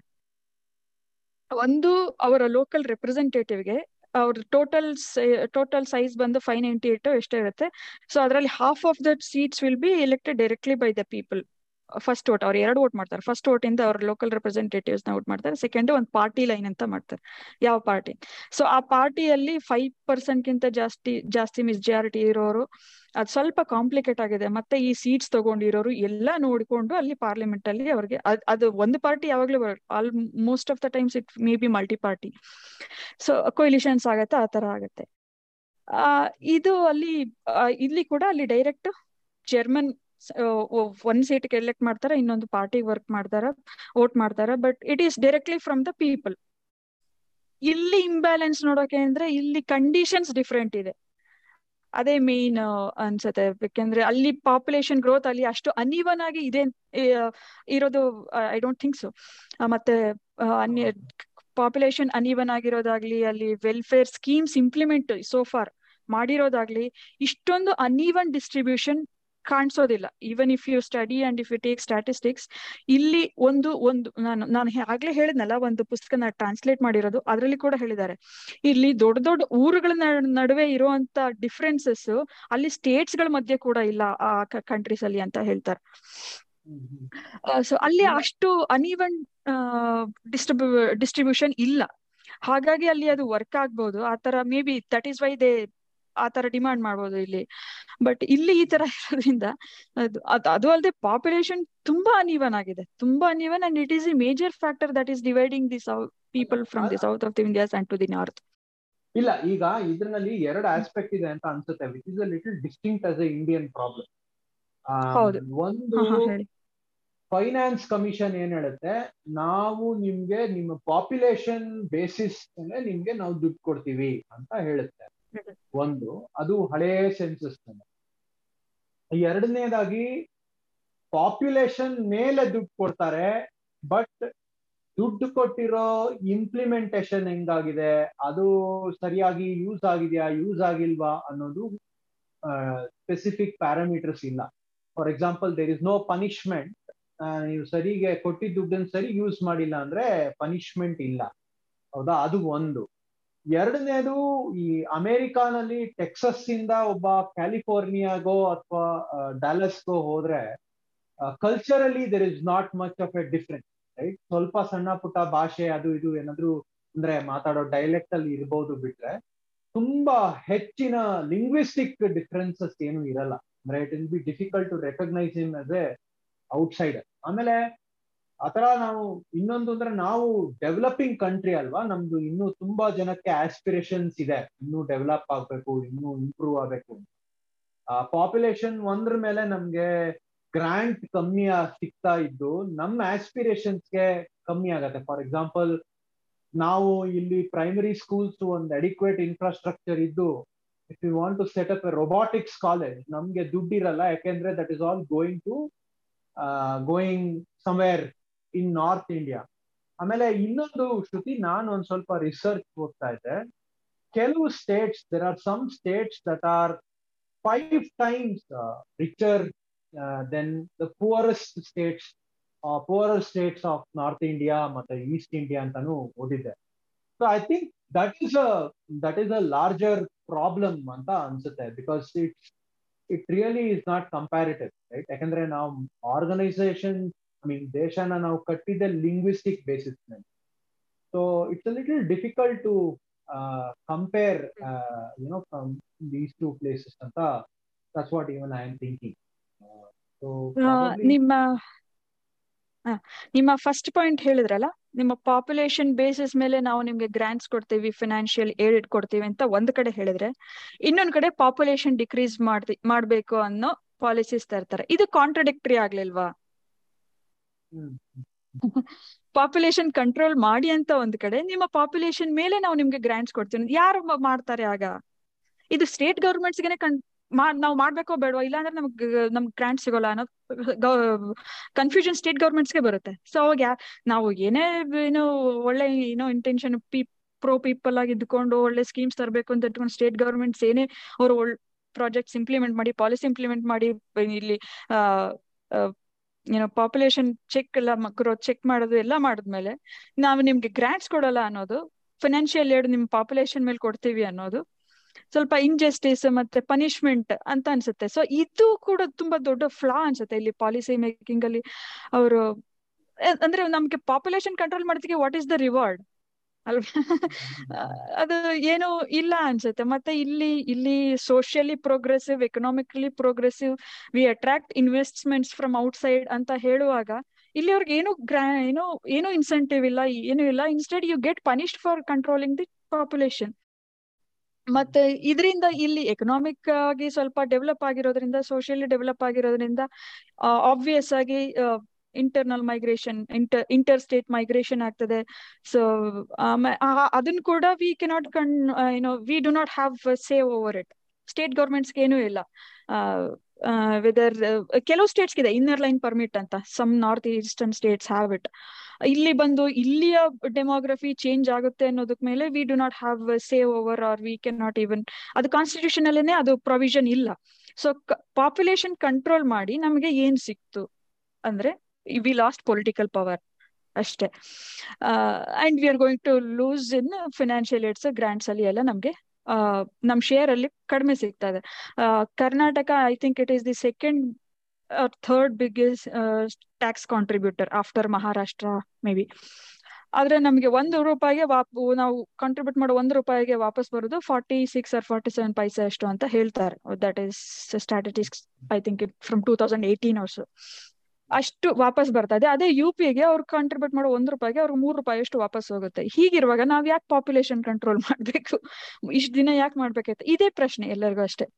ಅಂದ್ರೆ ಇವಾಗ just just recap right because I just ತುಂಬಾ ಡೀಟೇಲ್ಸ್ ಡಿಸ್ಕಸ್ ಮಾಡ್ತಾ ಇದೀವಿ. ಸುಮ್ಮನೆ ರೀಕ್ಯಾಪಿಂಗ್ ನೀವ್ ಹೇಳೋ ಪ್ರಕಾರ ಫೈನಾನ್ಸ್ ಕಮಿಷನ್ ನಮ್ಗೆ ದುಡ್ಡು ಎರಡು ಕಾರಣ, ಎರಡು ಬೇಸಿ ಆಧಾರದ ಮೇಲೆ ಕೊಡುತ್ತೆ ಒಂದು ನೀವು ಪಾಪ್ಯುಲೇ ನಿಮ್ ಪಾಪ್ಯುಲೇಷನ್ ಎಷ್ಟು ಅಂದ್ರ ಅನ್ನೋ ಅನ್ನೋ ಆಧಾರದ ಮೇಲೆ ಸೆಕೆಂಡ್ ನೀವು ಪಾಪ್ಯುಲೇಷನ್ ಎಷ್ಟು ಕಮ್ಮಿ ಮಾಡಿದೀರಾ ಅನ್ನೋ ಆಧಾರದ ಮೇಲೆ ಕೊಡ್ತಾರೆ ಅಂತ ಹೇಳ್ತಾ ಇದೀರ ಅಲ್ವಾ? ಪಾಪ್ಯುಲೇಷನ್ ಅಂದ್ರೆ ಕರೆಂಟ್ ಪಾಪ್ಯುಲೇಷನ್ ನಿಮ್ದು ಏನಿದೆ ಅಷ್ಟಕ್ಕೆ ಎಷ್ಟು ಬೇಕೋ ಅಷ್ಟು ಕೊಡ್ತೀವಿ. ಜಾಸ್ತಿ ಪಾಪ್ಯುಲೇಷನ್ ಇದ್ದರೆ ಜಾಸ್ತಿ ಕೊಡ್ತೀವಿ. ಈಗ ನಿಮ್ ಕಡಿಮೆ ಆಗಿದ್ರೆ ಕಡಿಮೆ ಆಗಿರೋ ಜನಸಂಖ್ಯೆಗೆ ಎಷ್ಟು ಬೇಕೋ ಅಷ್ಟು ಕೊಡ್ತೀವಿ ಅನ್ನೋ ತರದಲ್ಲಿ ಹೇಳ್ತಾ ಇದಾರೆ ಕರೆಕ್ಟ್ ಕರೆಕ್ಟ್ ಅಂದ್ರೆ ಇವಾಗ ನೀವು ನೀವು ನೈಂಟಿ ಪರ್ಸೆಂಟ್ ಅಂದ್ರೆ ನೀವು ತುಂಬಾ ಚೆನ್ನಾಗಿ ಪಾಪ್ಯುಲೇಷನ್ ಕಂಟ್ರೋಲ್ ಮಾಡಿದೀರಾ. ಸೊ ನಿಮ್ಗೆ ಅಕಾರ್ಡಿಂಗ್ ಟು ಯುವರ್ ಪಾಪ್ಯುಲೇಷನ್ ನನ್ ದುಡ್ಡು ಕೊಟ್ರೆ ಅದು ಕಮ್ಮಿ ಆಗತ್ತಲ್ವಾ? ಅಂದ್ರೆ ಇವಾಗ ಯಾವ್ದಾದ್ರು ಸ್ಟೂಡೆಂಟ್ಗೆ ಗುರು ನೀನ್ ನೈಂಟಿ ಪರ್ಸೆಂಟ್ ತಗೊಂಡಿದ್ಯಾ? ನಿನಗೆ ಹತ್ತು ರೂಪಾಯಿ ಕಮ್ಮಿ ಕೊಡ್ತೀನಿ ತಗೋ ನೀನ್ ಹೆಂಗಿದ್ರು ತಗೊಂಡಿದ್ಯಾ ಅಂತ ಹೇಳಿದ್ರೆ ಅವನು ನೈಂಟಿ ಪರ್ಸೆಂಟ್ ಇಂದ ನೈಂಟಿ ಫೈವ್ ಪರ್ಸೆಂಟ್ಗೆ ಇಂಪ್ರೂವ್ ಮಾಡಕ್ಕೆ ಅವ್ನಿಗೆ ಏನೇನ್ ರಿಸೋರ್ಸಸ್ ಬೇಕೋ ಅದು ಇರಲ್ಲ ಅಂತ ನಮ್ ನಮ್ಮ ಪಾಯಿಂಟ್ ಆಫ್ ವ್ಯೂ ಅಲ್ವಾ? ದಟ್ ಇಸ್ ದ ಪಾಯಿಂಟ್ ಹೌದು. ಆಕ್ಚುಲಿ ಅದೇ ಅದು ಒಂದು ಫೈನ್ ಕಮೆಂಟ್ ಮಾಡೋಣ ಅಂತ ಅನಿಸ್ತು. ಯಾಕಂದ್ರೆ ಈ ಪಾಪ್ಯುಲೇಷನ್ ಮತ್ತೆ ಡೆಮೋಗ್ರಫಿ ಡಿಸ್ಕಷನ್ ಅದು ಬೇರೆ ಬೇರೆ ಡೈಮೆನ್ಷನ್ ಇಂದ ಬೇರೆ ಬೇರೆ ಜನ ಯೂಸ್ ಮಾಡ್ತಾರೆ. ಇವಾಗ ಹಿಂದೂ ಮುಸ್ಲಿಂ ಪಾಪ್ಯುಲೇಷನ್ ಬಗ್ಗೆ ಹಿಂದುತ್ವವಾದಿಗಳು ಇದೆ. ಆಮೇಲೆ ಇವಾಗ ಯುರೋಪ್ ಅಲ್ಲಿ ನೋಡಿದ್ರೆ ಎಷ್ಟೊಂದು ನಿಯೋನಾಜಿ ಗ್ರೂಪ್ಸು ಅವ್ರದ್ದು it's a same argument but difference ಇರೋದೇನು ಅಂದ್ರೆ it's not about U P ನಲ್ಲಿ ಪಾಪ್ಯುಲೇಷನ್ ವರ್ಸಸ್ ಕರ್ನಾಟಕ ಪಾಪ್ಯುಲೇಷನ್ ಅನ್ನೋದಲ್ಲ ಅಲ್ವಾ? ಇವಾಗ ಇಡೀ ದೇಶ ಇಂಪ್ರೂವ್ ಆಗ್ಬೇಕು ಅಂದ್ರೆ ಎಲ್ಲಾರು ಕಾಂಟ್ರಿಬ್ಯೂಟ್ ಮಾಡ್ಬೇಕು. ಅಂಡ್ ಎಲ್ಲ ಸ್ಟೇಟ್ಸ್ ಕಾಂಟ್ರಿಬ್ಯೂಟ್ ಮಾಡ್ಬೇಕು ಇನ್ಸೆಂಟಿವ್ಸ್ ಕರೆಕ್ಟ್ ಆಗಿರ್ಬೇಕು. ಈಗ ಅದು contribute ಮಾಡಿರೋರಿಗೆ you should align the incentive ಇದು ನಾನು ಅನಾಲಜಿ ಹೆಂಗ್ ಯೋಚನೆ ಮಾಡ್ತೀನಿ ಅಂದ್ರೆ ಈಗ ಕಂಪ್ನಿಗಳಲ್ಲಿ ಟೀಮ್ಗಳಿರುತ್ತೆ. ಮ್ಯಾನೇಜರ್ಗಳಿಗೆ ಜಾಸ್ತಿ ಜನ ಟೀಮಲ್ಲಿ ಇದ್ರೆ they feel good about themselves ಈಗ ನಂದು ದೊಡ್ಡ ಟೀಮ್ ಅಂತ ಹೇಳ್ಬಿಟ್ಟು. ಅವ್ರು ಆಕ್ಚುಲಿ ಏನ್ ಕೆಲಸ ಮಾಡ್ತಾರೆ ಮಾಡಲ್ಲ ಅದು ಸೆಕೆಂಡ್ರಿ ಆಗ್ಬಿಡುತ್ತೆ. ಆಮೇಲೆ ಅವ್ರಿಗೆ ಕೊಡೋ ಬಜೆಟ್ ಬರೀ ಟೀಮ್ ಸೈಜ್ ಮೇಲೆ ಡಿಪೆಂಡ್ ಆದ್ರೆ ಇನ್ಸ್ಟೆಡ್ ಆಫ್ ಅವ್ ಟೀಮ್ ಅಲ್ಲಿ ಎಷ್ಟು ಪ್ರೊಡಕ್ಟಿವಿಟಿ ಇದೆ ಪರ್ಫಾರ್ಮೆನ್ಸ್ ಇದೆ. ಅದು ಇನ್ಸೆಂಟಿವ್ಸ್ ಅಲೈನ್ ಆಗಲ್ಲ ಸರಿಯಾಗಿ. ಈಗ ಒಬ್ಬ ಮ್ಯಾನೇಜರ್ ಬರೀ ಐದ್ ಜನ ಎಂಪ್ಲಾಯೀಸ್ನ ಇಟ್ಕೊಂಡು if they are producing more ಅವ್ರಿಗೆ ಬಜೆಟ್ ಅಷ್ಟು ಸಿಗಲ್ಲ. ಯಾಕಂದ್ರೆ ಅವ್ರ ಕಾಂಟ್ರಿಬ್ಯೂಷನ್ ಅಷ್ಟಿರುತ್ತೆ. ಅದು ಎಂಪ್ಲಾಯಿ ಲೆವೆಲ್ ಅಲ್ಲಿ ಇವಾಗ ಒಬ್ನು ಜಾಸ್ತಿ ಕಾಂಟ್ರಿಬ್ಯೂಟ್ ಮಾಡ್ತಾನೆ ಬಟ್ ಸಂಬಳ ಸಿಗಲ್ಲ. ನೀ ಎಷ್ಟೇ ಮಾಡು ನೀ ಸಂಬಳ ಇಷ್ಟೇನೆ ಅಂತ ಅನ್ನೋದಾದ್ರೆ ಅದು ಹೆಂಗೆ ಇನ್ಸೆಂಟಿವ್ ಕ್ರಿಯೇಟ್ ಮಾಡುತ್ತೆ?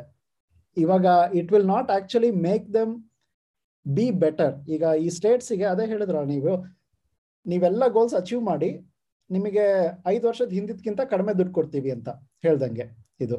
It's it's not actually setting right incentives ಈ ಉಳಿದಿರೋ ಸ್ಟೇಟ್ಸಿಗೆ ನೀವು ಕಡಿಮೆ ಮಾಡಿ ಬಟ್ ನೀವು ಮಾಡ್ಲಿಲ್ಲ ಅಂದ್ರೆ ಜಾಸ್ತಿ ದುಡ್ಡು ಸಿಗುತ್ತೆ ಅಂತ.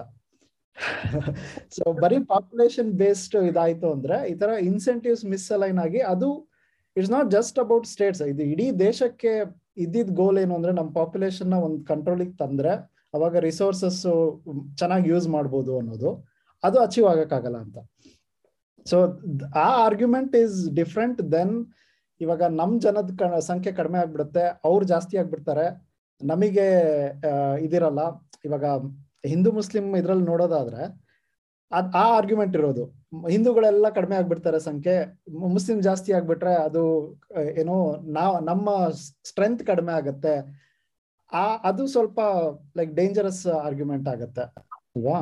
ಓಕೆ ಅಲ್ಲಿಗೆ ಬರ್ತೀನಿ. ಅದ, ಅದ್ ಆರ್ಗ್ಯುಮೆಂಟ್ ಡೇಂಜರಸ್ ಬಿಕಾಸ್ ನಾವು ಕಾನ್ಸ್ಟಿಟ್ಯೂಷನ್ ಅಲ್ಲಿ ಹೇಳಿರೋ ಪ್ರಕಾರ we are a secular country ನಾವು ಯಾವುದೇ ಪಾಲಿಸಿ ಮಾಡಿದ್ರು ಒಬ್ಬ ಹಿಂದೂಗೆ ಮುಸ್ಲಿಂಗೆ ಅಂತ ಹಿಂದೂಗೆ ಈ ಪಾಲಿಸಿ ಮುಸ್ಲಿಂಗೆ ಈ ಪಾಲಿಸಿ ಅಂತ ಏನು ಆತರ ಒಂದು ರಿಲಿಜಿಯಸ್ ಬೇಸಿಸ್ ಮೇಲೆ ಕಮ್ಯುನಲ್ ಬೇಸಿಸ್ ಮೇಲೆ ಪಾಲಿಸಿ ಮಾಡೋದು ಅಥವಾ ಅವ್ರ ಕಣ್ ಪಾಪ್ಯುಲೇಷನ್ ಕಂಟ್ರೋಲ್ ಮಾಡ್ಬೇಕು ಇವ್ರು ಅನ್ನೋದು ತಪ್ಪು. ಮಾಡಿದ್ರೆ ಅದು ಎಲ್ಲರಿಗೂ ಈಕ್ವಲ್ ಆಗಿ ಅಪ್ಲೈ ಆಗೋ ತರ ಇರ್ಬೇಕು. ಅದನ್ನ ಒಂದ್ಸಲ ಏನ್ ಅನ್ಸುತ್ತೆ ಅಂದ್ರೆ ಇಲ್ಲಿ ಎಲ್ಲ ಸೆಂಟ್ರಲೈಸ್ ಆಗಿರೋದ್ರಿಂದ ಅದು ಸರಿಯಾಗಿ ಪಾಲಿಸಿ ಇಂಪ್ಲಿಮೆಂಟೇಶನ್ ಆಗ್ತಾ ಇಲ್ವೇನೋ ಅಂತ ಅನ್ಸುತ್ತೆ. ಕೇರಳ ತಗೊಳ್ಳಿ. ಅಲ್ಲಿ ಮುಸ್ಲಿಮ್ಸ್ ಇದಾರೆ ಹಿಂದೂಸ್ ಇದಾರೆ ಕ್ರಿಶ್ಚಿಯನ್ಸ್ ಇದಾರೆ, ಎಲ್ಲರೂ ಇದಾರೆ. ಅಲ್ಲಿ ಏನು ಪಾಲಿಸಿ ಇಂಪ್ಲಿಮೆಂಟೇಶನ್ ಏನು ಚೆನ್ನಾಗಾಗಿಲ್ವಾ? ಅಲ್ಲಿ ಸೋಷಿಯಲ್ ಡೆವಲಪ್ಮೆಂಟ್ ಯಾಕೆ ಆಗಿದೆ ಆಗಿದ್ರೆ ಅಲ್ವಾ? ಅಲ್ಲಿ ಅಲ್ಲಿ ಫಸ್ಟ್ ಆಫ್ ಆಲ್ ಬೇಕಿರೋದಲ್ಲಿ ಎಜುಕೇಶನ್ ಎಜುಕೇಶನ್ ಅವ್ರ ಲಿಟ್ರಸಿ ರೇಟ್ ಅದು, ನೀವು ಅಲ್ಲಿ ಮುಸ್ಲಿಂ, ಅಲ್ಲಿ ಒಬ್ಬ ಕೇರಳದ ಒಬ್ಬ ಮುಸ್ಲಿಂ ಹುಡುಗಿಯ ಲಿಟ್ರಸಿ ರೇಟ್ಗೂ ನೀವು ಯು ಕಂಪೇರ್ ಒಬ್ಬ ಯು ಪಿಯ upper caste Hindu women literacy ರೇಟ್ಗೂ ತುಂಬಾ ಡಿಫ್ರೆನ್ಸಸ್ ಇದೆ. Schedule caste Dalit in Tamil Nadu enjoys the more beneficial is more educated and enjoys more freedom more educated than an upper class woman in U P this is the truth ಹೀಗಿರುವಾಗ ಯಾಕೆ ಇಲ್ಲಿ ಆಗಿದೆ? ಅವ್ರ policy implementation ಅಲ್ಲಿ ನಾವು ಹಿಂದೂಸ್ಗೆ ಮುಸ್ಲಿಮ್ಸ್ಗೆ ಅಂತ policies ಮಾಡಿದಾಗ ಈ ತರ ಕಾಸ್ಟ್ ಬೇಸ್ಡ್ ಆಗಿ ಇಂಪ್ಲಿಮ್ ಏನೋ ಪಾಲಿಸೀಸ್ ಮಾಡಿದಾಗ ಈ ತರ ಆಗುತ್ತೆ.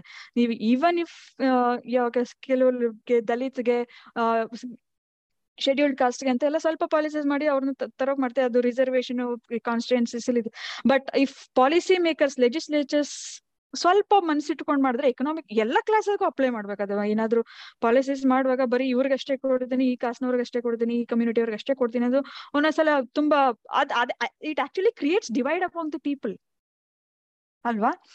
ಏನೇ ಪಾಲಿಸಿ ಮಾಡಿದ್ರು ಎಲ್ಲರಿಗೂ ಅಪ್ಲೈ ಮಾಡಿ. ಸ್ವಲ್ಪ ಅನುಕೂಲಸ್ಥರು ತಿಂದ್ರು ತಿನ್ಕೋಬಹುದು it is it is not a big deal ಅನ್ಸುತ್ತೆ ಅಂತ. ಕೆಲವರಿಗೆ ಎಲ್ಲ ಅವ, ಅನುಕೂಲ ಇರೋರ್ಗೂ ಕೂಡ ಸ್ವಲ್ಪ ಬೆನಿಫಿಟ್ ಸಿಕ್ಕಿದ್ರೆ ಏನಾಗಲ್ಲ. ಬಟ್ ಏನು ಇಲ್ದೇ ಬೆನಿಫಿಟ್ ಸಿಗೋದು ಇಂಪಾರ್ಟೆಂಟ್ ಅಲ್ವಾ? ಆಗಿರುವಾಗ ಅವರು ಪಾಲಿಸಿ ಮೇಕಿಂಗ್ ಅಲ್ಲಿ ಜನರನ್ನ ಡಿವೈಡ್ ಮಾಡುವಂತ ಆಧಾರದ ಮೇಲೆ ಪಾಲಿಸಿ ಮೇಕಿಂಗ್ ಮಾಡಬಾರ್ದು. ಹಾಗೆ ಮಾಡ್ದಾಗ್ಲೇ ಈ ತರದೆಲ್ಲ ಉಟ್ಕೊಳ್ಳೋದು. ಕಾಸ್ಟ್ ಬೇಸಿಸ್ ಮೇಲೆ ಇನ್ನ ರಿಲಿಜಿಯಸ್ ಡಿವೈಡ್ ಈ ತರದೆಲ್ಲ ಉಟ್ಕೊಳ್ಳೋದೇ ಅವಾಗ. ಆಗ ಉಟ್ಕೊಂಡಾಗ ಏನಾಗುತ್ತೆ ಅವ್ರು ಜಾಸ್ತಿ, ನಾವು ಜಾಸ್ತಿ ಈ ತರ ಇದೆಲ್ಲ ಡಿವೈಡ್ ಆಗಿದೆ ಆ ಕಮಿಲಾ ಕ್ಲಾಶಸ್ ಇಲ್ಲಿ ಸೌತ್ ಇಂಡಿಯಲ್ಲಿ ಯಾಕೆ ಆಗ್ತಿಲ್ಲ? ಇಲ್ಲಿ ಮುಸ್ಲಿಮ್ಸ್ ಇಲ್ವಾ? ಇಲ್ಲಿ ಕ್ರಿಶ್ಚಿಯನ್ಸ್ ಇಲ್ವಾ? ಅಲ್ವಾ? ಅಲ್ಲಿ ನಾರ್ತ್ ಇಂಡಿಯಾದಲ್ಲಿ ಆಗ್ತಿರೋ ಕ್ಲಾಶಸ್ ಇಲ್ಲಿ ಯಾಕೆ ಆಗ್ತಿಲ್ಲ? ಕೇರಳಲ್ಲಿ ಹಾಗೆ ನೋಡಿದ್ರೆ ಜಾಸ್ತಿ ಮುಸ್ಲಿಮ್ಸ್ ಇದಾರೆ, ಬೇರೆ ಸ್ಟೇಟ್ಸ್ ಕಂಪ್ಯಾರಿಸನ್ ಅಲ್ಲಿ. ಇಲ್ಲಿ ಯಾಕೆ ಆಗ್ತಿಲ್ಲ? ರಿಲಿಜಿಯಸ್ ಆಗಿ ಸ್ವಲ್ಪ ಯಾರು ತುಂಬಾ ಜಾಸ್ತಿ ತುಂಬಾ ಕಡಿಮೆ ಅನ್ನೋ ತರ ಇಲ್ಲ. ಈ ಪರ್ಟಿಕ್ಯುಲರ್ಲಿ ಈ ಸ್ಟೇಟ್ ನಾ ಯಾಕೆ ಹೇಳ್ತೀನಿ. ಮುಸ್ಲಿಮ್ಸ್ ತಮಿಳ್ನಾಡಲ್ಲಿ ಕಡಿಮೆನೇ ಇರ್ಬೋದು. ಬೇರೆ ಕೇರಳ ಹೋಲಿಸ್ಕೊಂಡ್ರೆ ತುಂಬಾ ಕಡಿಮೆ ಇದ್ದಾರೆ ಹಿಂದೂಸ್ ಪಾಪ್ಯುಲೇಷನ್ ಹೋಲಿಸ್ಕೊಂಡ್ರೆ ಕಡಿಮೆನೇ ಇದ್ದಾರೆ ಅಲ್ಲಿ ಮುಸ್ಲಿಮ್ಸ್ ಬಟ್ ಅವ್ರ, ಅವರಲ್ಲಿ ಯಾಕೆ ಆ ಡಿವೈಡ್ ಇಲ್ಲ ಆ ಕ್ಲಾಶಸ್ ಇಲ್ಲ? ಆ ಇದನ್ನ ನಾವು ಸ್ವಲ್ಪ ಡೀಪ್ ಆಗಿ ಹೋಗಿ ಅನಲೈಸ್ ಮಾಡಿದ್ರೆ ಅಲ್ಲಿ ಎಲ್ಲ ಏನು ಸ್ವಲ್ಪ ನಾವು ಫಸ್ಟ್ ತಮಿಳ್ಸ್ ಫಸ್ಟ್ ನಾವು ಮಲಯಾಳೀಸ್ ಅನ್ನೋ ಐಡೆಂಟಿಟಿ ಬಂದ್ಬಿಟ್ಟು ಈ ಕ್ಲಾಶಸ್ ಸ್ವಲ್ಪ ಕಡಿಮೆ ಆಗುತ್ತೆ. ಬಟ್ ಅದು ನಾರ್ದನ್ ಪಾರ್ಟ್ ಅಲ್ಲಿ ಅದಿಲ್ಲ.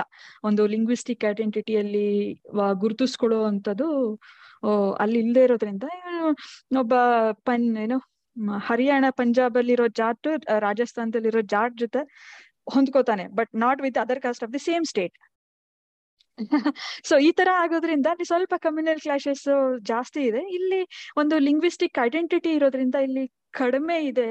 ಆ, ಮತ್ತೆ ಪಾಲಿಸಿ ಮೇಕಿಂಗ್ ಅಲ್ಲಿ ಯಾರೇ, ಇಲ್ಲಿ ಯಾರೇ ಅಧಿಕಾರಕ್ಕೆ ಬಂದ್ರು ಕರ್ನಾಟಕದಲ್ಲಿ ಆಗ್ಲಿ ಸ್ವಲ್ಪ ಇತ್ತೀಚೆಗೇನೋ ನಾವು ಬೇರೆ ವಾತಾವರಣ ನೋಡ್ತೀವಿ. ಬಟ್ ಹಿಂದೆ ಮಾಡಿದವರು ಆಗ್ಲಿ ಪಾಲಿಸೀಸ್ ಅಂತ ಮಾಡಿದಾಗ ಎಲ್ಲರಿಗೂ ಅಂತ ಮಾಡ್ಬೇಕಾಗತ್ತೆ. ಒಂದು ಕಾಸ್ಟ್ ಕೊಡ್ತೀನಿ, ಒಂದು ರಿಲಿಜನ್ ಅವ್ರಿಗೆ ಕೊಡ್ತೀನಿ ಅನ್ನುವಾಗ ನಾನು ಇದನ್ನ ಹೇಳ್ಬೇಕು ಗೊತ್ತಿಲ್ಲ. ಆ ಶಾದಿ ಭಾಗ್ಯ ಅಂತ ತಂದಾಗ it it actually upset everyone ಅಲ್ವಾ? ಯಾವ್ದೋ ಒಂದು ಕಮ್ಯುನಿಟಿ ಕೊಡ್ತೀನಿ ಅನ್ನೋದು. ಅದು ಅಪೀಸ್ಮೆಂಟ್ ಪಾಲಿಟಿಕ್ಸ್ ನಾವು ಒಪ್ಪಕ್ ಆಗಲ್ಲ ಒಂದು ಕಮ್ಯುನಿಟಿ ಕೊಡ್ತೀವಿ ಅನ್ನೋದು. ಪುವರ್ ಅನ್ನೋರು ಎಲ್ಲಾ ಕಾಸ್ಟ್ ಅಲ್ಲೂ ಇರ್ತಾರೆ, ಎಲ್ಲಾ ರಿಲಿಜನ್ ಅಲ್ಲೂ ಇರ್ತಾರೆ ರಿಚ್ ಕೂಡ ಎಲ್ಲಾ ಕಾಸ್ಟ್ ಅಲ್ಲಿ ಇರ್ತಾರೆ, ಎಲ್ಲಾ ರಿಲಿಜನ್ ಅಲ್ಲೂ ಇರ್ತಾರೆ. ಎಲ್ಲರಿಗೂ ಕೊಡಿ. ಸ್ವಲ್ಪ ಅನುಕೂಲಸ್ತ್ರ ಇರೋರು ಏನ್ ಅವ್ರಿಗೂ ಅನುಕೂಲ ಸಿಕ್ಕರೆ ಏನಾಗಲ್ಲ ಬಟ್ ಸಿಗದೆ ಇರೋರ್ಗ್ ಸಿಗೋದು, ಬೇಕಾಗೋದು ಸಿಗುತ್ತೆ ಅನ್ನೋದಷ್ಟೇ. ಅದ ಇಲ್ಲಿ ತುಂಬಾ ಈ ಎರಡು states particularly Tamil Nadu and Kerala study ಮಾಡಿದಾಗ ಅದು ಗೊತ್ತಾಗುತ್ತೆ ನಮ್ಗೆ. ಮತ್ತೆ ಅವ್ರದ್ದು ಲೋಕಲ್ ಲೆವೆಲ್ ಅಲ್ಲಿ ಅಡ್ಮಿನಿಸ್ಟ್ರೇಷನ್ ತುಂಬಾ ಸ್ಟ್ರಾಂಗ್ ಆಗಿದೆ. ಮತ್ತೆ ಅಲ್ಲಿ ಪಾಲಿಸೀಸ್ ಮಾಡಿದಾಗ್ಲೂ ಕೂಡ ಜನರ ತಲುಪ್ಸೋಕೆ ಅಂತಾನೆ ಒಂದು, ಒಂದಷ್ಟು ಜನರ ಗ್ರೂಪ್ ಗಳನ್ನ ಕ್ರಿಯೇಟ್ ಮಾಡ್ತಾನೆ ಇವ್ರಿಗೆ ಅರ್ಥ ಮಾಡಿಸ್ಬೇಕು, ಇವ್ರ ಇದ್ರ ಉಪಯೋಗ ಪಡ್ಕೋಬೇಕು ಅಂತ ಸೊ ಆ ತರ ನಾವು ಜನರಿಗೆ ಉಪಯೋಗ ಮಾಡ್ಬೇಕು. ಪ್ರೋ ಪೀಪಲ್ ಆಗಿ ಥಿಂಕ್ ಮಾಡಿದಾಗ ಮಾತ್ರ ಆ ತರ ಪಾಲಿಸೀಸ್ ಬರುತ್ತೆ, ಅದು ಜನಕ್ಕೆ ತಲುಪುತ್ತೆ, ಜನ ಅದಕ್ಕೆ ರಿಯಾಕ್ಟ್ ಮಾಡ್ತಾರೆ ಅನ್ನೋದಷ್ಟೇ. ಇಲ್ಲಿ ನಾವು ಯಾವಾಗ ಸ್ವಲ್ಪ ಬರೀ ನಾವು ಜಸ್ಟ್ ಪಾಲಿಟಿಕ್ಸ್ಗೋಸ್ಕರ ಇಲ್ಲಿದ್ದೀವಿ. ಇದು ನಾವು ಏನೋ ಮಾಡಿ ಓಟ್ ಗೆದ್ಕೊಂಡು ಪವರ್ ಅಲ್ಲಿ ಇರ್ತೀವಿ ಅನ್ನೋ ಮೈಂಡ್ ಸೆಟ್ ಇರುವಾಗ ಆ ತರದೆಲ್ಲ ಬೇರೆ ತರದೆಲ್ಲ ಆಗತ್ತೆ. ಅದು ಪೊಲಿಟಿಕಲ್ ವಿಲ್ ಅಷ್ಟೇ, ಇನ್ನೇನು ಅಲ್ಲ. ಅದು ಯಾವ ಸ್ಟೇಟ್ ಅಲ್ಲಿ ಹೋಗ್ಲಿ, ಎಲ್ಲೋ ಹೋಗ್ಲಿ ಪೊಲಿಟಿಕಲ್ ವಿಲ್ ಬೇಕಷ್ಟೇ. ಯಾವ ಇಂಟೆನ್ಷನ್ ಇಂದ ಪಾಲಿಸೀಸ್ ಮಾಡ್ತಾರೆ, ಅದನ್ನ ಹೇಗ್ ಡಿಸ್ಟ್ರಿಬ್ಯೂಟ್ ಮಾಡ್ತಾರೆ ಅನ್ನೋದು ಎಲ್ಲ ನಮ್ ಲೀಡರ್ಸ್ ಮತ್ ಮೋರ್ ಓವರ್ ನಮ್ ನಮ್ ಜನನ ಪ್ರಶ್ನೆ ಮಾಡ್ಬೇಕು ಅದನ್ನ. ನಾವ್ ಯಾವಾಗ ಪ್ರಶ್ನೆ ಮಾಡಲ್ವೋ ಅದು ಅವ್ರು ಅವ್ರು ಹಾಗೆ ಬೆಳ್ಕೊಂಡು ಹೋಗ್ತಾರೆ ಅಷ್ಟೇ. ಅಲ್ಲ ಅದಕ್ಕೋಸ್ಕರನೇ ನಾನು ನಮ್ ಡಿಸ್ಕಷನ್ ಅಲ್ಲಿ ಏನ್ ಹೇಳ್ತಾ ಇಲ್ಲ ಅನ್ನೋದ್ರ ಮೇಲೆ ಜಾಸ್ತಿ ಎಂಫಸೈಸ್ ಮಾಡಿದೆ. ಯಾಕಂದ್ರೆ ಇದು ತುಂಬಾ ಈಸಿಯಾಗಿ ಡಿರೈಲ್ ಮಾಡ್ಬೋದು ಡಿಸ್ಕಷನ್ನ. ಇವಾಗ ಒಂದೇ ತರ ಅನ್ಸುತ್ತೆ. ಈಗ ನೋಡಿ ಆ ನೀವು ನಾರ್ತ್ ಇಂಡಿಯನ್ ಸ್ಟೇಟ್ಸ್ ಮತ್ತೆ ಸೌತ್ ಇಂಡಿಯನ್ ಸ್ಟೇಟ್ಸ್ ಅಂತ ಹೇಳುವಾಗ it's just about to explain it's it's not to ಅಲ್ಲಿ ಜನರದ್ ಪ್ರಾಬ್ಲಮ್ ಅಲ್ಲ ಅದು. ಅಲ್ಲಿ ಜನರ ಸಮಸ್ಯೆ ಅಲ್ಲ. ಇವಾಗ ಇದೇ ಆರ್ಗ್ಯುಮೆಂಟ್ನ ಮಾಡ್ತಾರೆ. ಈಗ ಮುಸ್ಲಿಮರಲ್ಲಿ ಯಾಕೆ ಬಡತನ ಜಾಸ್ತಿ ಇದೆ? ಅದು ಯಾಕೆಂದ್ರೆ ಜನ ಹಂಗಿದ್ದಾರೆ ಅಂತ. It's it's not because of that ಜನರದ್ದು ಫಾಲ್ಟ್ ಅಲ್ಲ. ವೆನ್ ಯು ಪಾಲಿಸೀಸ್ ಈಗ ಸ್ಟೇಟ್ಸ್ಗೆ ದುಡ್ಡು ಕೊಟ್ಟಿದ್ದು ಅದನ್ನ ಸರಿಯಾಗಿ ವಿನಿಯೋಗ ಮಾಡಿಲ್ಲ ಅಂದ್ರೆ ಅದು ಆ ರಾಜ್ಯ ಜನರ ತಪ್ಪಲ್ಲ. ಅಲ್ಲಿರೋ ಸಿಸ್ಟಮ್ದು ಸಿಸ್ಟಮ್ ಸೊ ಅಲ್ಲಿ ಇನ್ಸೆಂಟಿವ್ಸ್ ಹೆಂಗೆ ಮಿಸ್ ಅಲೈನ್ ಆಗಿದೆ. ಅದ್ರ ಬಗ್ಗೆ ಇವಾಗ ಯಾಕಂದ್ರೆ ಅದನ್ನ ಎಳ್ಕೊಂಬಂದು ಈಗ ಮಹಾರಾಷ್ಟ್ರದಲ್ಲಿ ಇವರು ಮಾಡಿದ್ರಲ್ಲ ಬಿಹಾರಿಗಳನ್ನ ಮತ್ತೆ ಯು ಪಿ ಅಲ್ಲಿ ಕೆಲಸ ಮಾಡೋರ್ನ they made them the target ಅದು ಆ ಡೆಸ್ಪಿರೇಷನ್ ಹೋಗ್ಬಾರ್ದು. ಅಲ್ಲಿ ಬಂದು ಡೆಸ್ಪರೇಷನ್ ಹೋಗ್ಬಾರ್ದು. ಸೊ ಅಲ್ಲಿಗೆ ಹೋಗ್ಬಾರ್ದು. ನಾವ್ ಹಾ ಹಾ. ನಾವ್ ಏನೇ ಮಾಡಿದ್ರು ಪಾಲಿಸಿ ಲೆವೆಲ್ ಅಲ್ಲಿ ಮಾಡ್ಬೇಕೇ ಹೊರತು ಆ ತರ ಬೀದಿಗೆ ಇಳಿದು ಆ ತರ ಟಾರ್ಗೆಟ್ ಮಾಡಿ ಮಾಡೋದು ಯಾವತ್ತು ಅದು ಸರಿಯಲ್ಲ. ಅದಕ್ಕ ಆಗ ನೋಡಿದ್ರೆ ಕಾನ್ಸ್ಟಿಟ್ಯೂಷನ್ ಅಲ್ಲಿ ಅವ್ರಿಗೆ ಪ್ರೊವಿಷನ್ ಇದೆ. ಆತರ ಮೈನಾರಿಟೀಸ್ ಮೇಲೆ ಲಿಂಗ್ವಿಸ್ಟಿಕ್ ಮೈನಾರಿಟೀಸ್ ಮೇಲೆ ಆತರ ಏನೋ ಇಂಟರ್ ಸ್ಟೇಟ್ ಮೈಗ್ರೆಂಟ್ಸ್ ಮೇಲೆ ಆತರ ಏನಾದ್ರು ಲೋಕಲ್ ನವರು ಹಲ್ಲೆ ಮಾಡಿದ್ರೆ ಕೂಡ ಅವ್ರಿಗೆ ಕಾನ್ಸ್ಟಿಟ್ಯೂಷನಲ್ ಪ್ರೊವಿಷನ್ಸ್ ಆತರ ಯಾರು ಮಾಡಬಾರ್ದು. ಬಟ್ ನಮ್ಗೆ ಏನೇ ಬೇಕಂದ್ರೆ ನಾವು ಕಾನ್ಸ್ಟಿಟ್ಯೂಷನ್ ಮೂಲಕ ಅಮೆಂಡ್ಮೆಂಟ್ಸ್ ಮೂಲಕ ನಾವು ಪಡ್ಕೋಬೇಕೇ ವಿನ ಪೊಲಿಟಿಕಲಿ ಆತರ ಹಿಂಸೆಗೆ ಅವಕಾಶ ಕೊಡೋದು ಅಥವಾ ಈ ತರ ಏನು ಈ ಚುವನಿಸಮ್ ಆತರ ತರ ಮಾಡೋದು ಸರಿ ಆಗೋದಿಲ್ಲ ಅದು ಲಿಂಗ್ವಿಸ್ಟಿಕ್ ಬೇಸಿಕ್ ಆಗ್ಲಿ ಕಮ್ಯುನಲ್ ಬೇಸಿಸ್ ಅಲ್ಲಾಗ್ಲಿ ಯಾವುದೇ ಬೇಸಿಸ್ ಅಲ್ಲಿ ಮಾಡಿದ್ರು ಅದು ಸರಿಯಲ್ಲ. ಅದ್ ನೀವ್ ಏನೇ ಮಾಡ್ಬೇಕಂದ್ರೆ ನಾವು ಸೆಕ್ಯುಲರ್ ಕಂಟ್ರಿ ಅಂತ ಹೇಳುವಾಗ ಒಂದು ಒಂದು ಇದು ರಿಲಿಜನ್ ಅವ್ರು ಜಾಸ್ತಿ ಇದಾರೆ ಒಂದು ಇರೋರು ಕಡಿಮೆ ಇದಾರೆ ಅವ್ರನ್ನ ಕಡಿಮೆ ಮಾಡಿ. ಅದು ಆಕ್ಚುಲಿ ಎಲ್ಲಿ ಆಗ್ತಾ ಇರೋದು? ಸ್ಟೇಟ್ಸ್ ಅಲ್ಲಿ.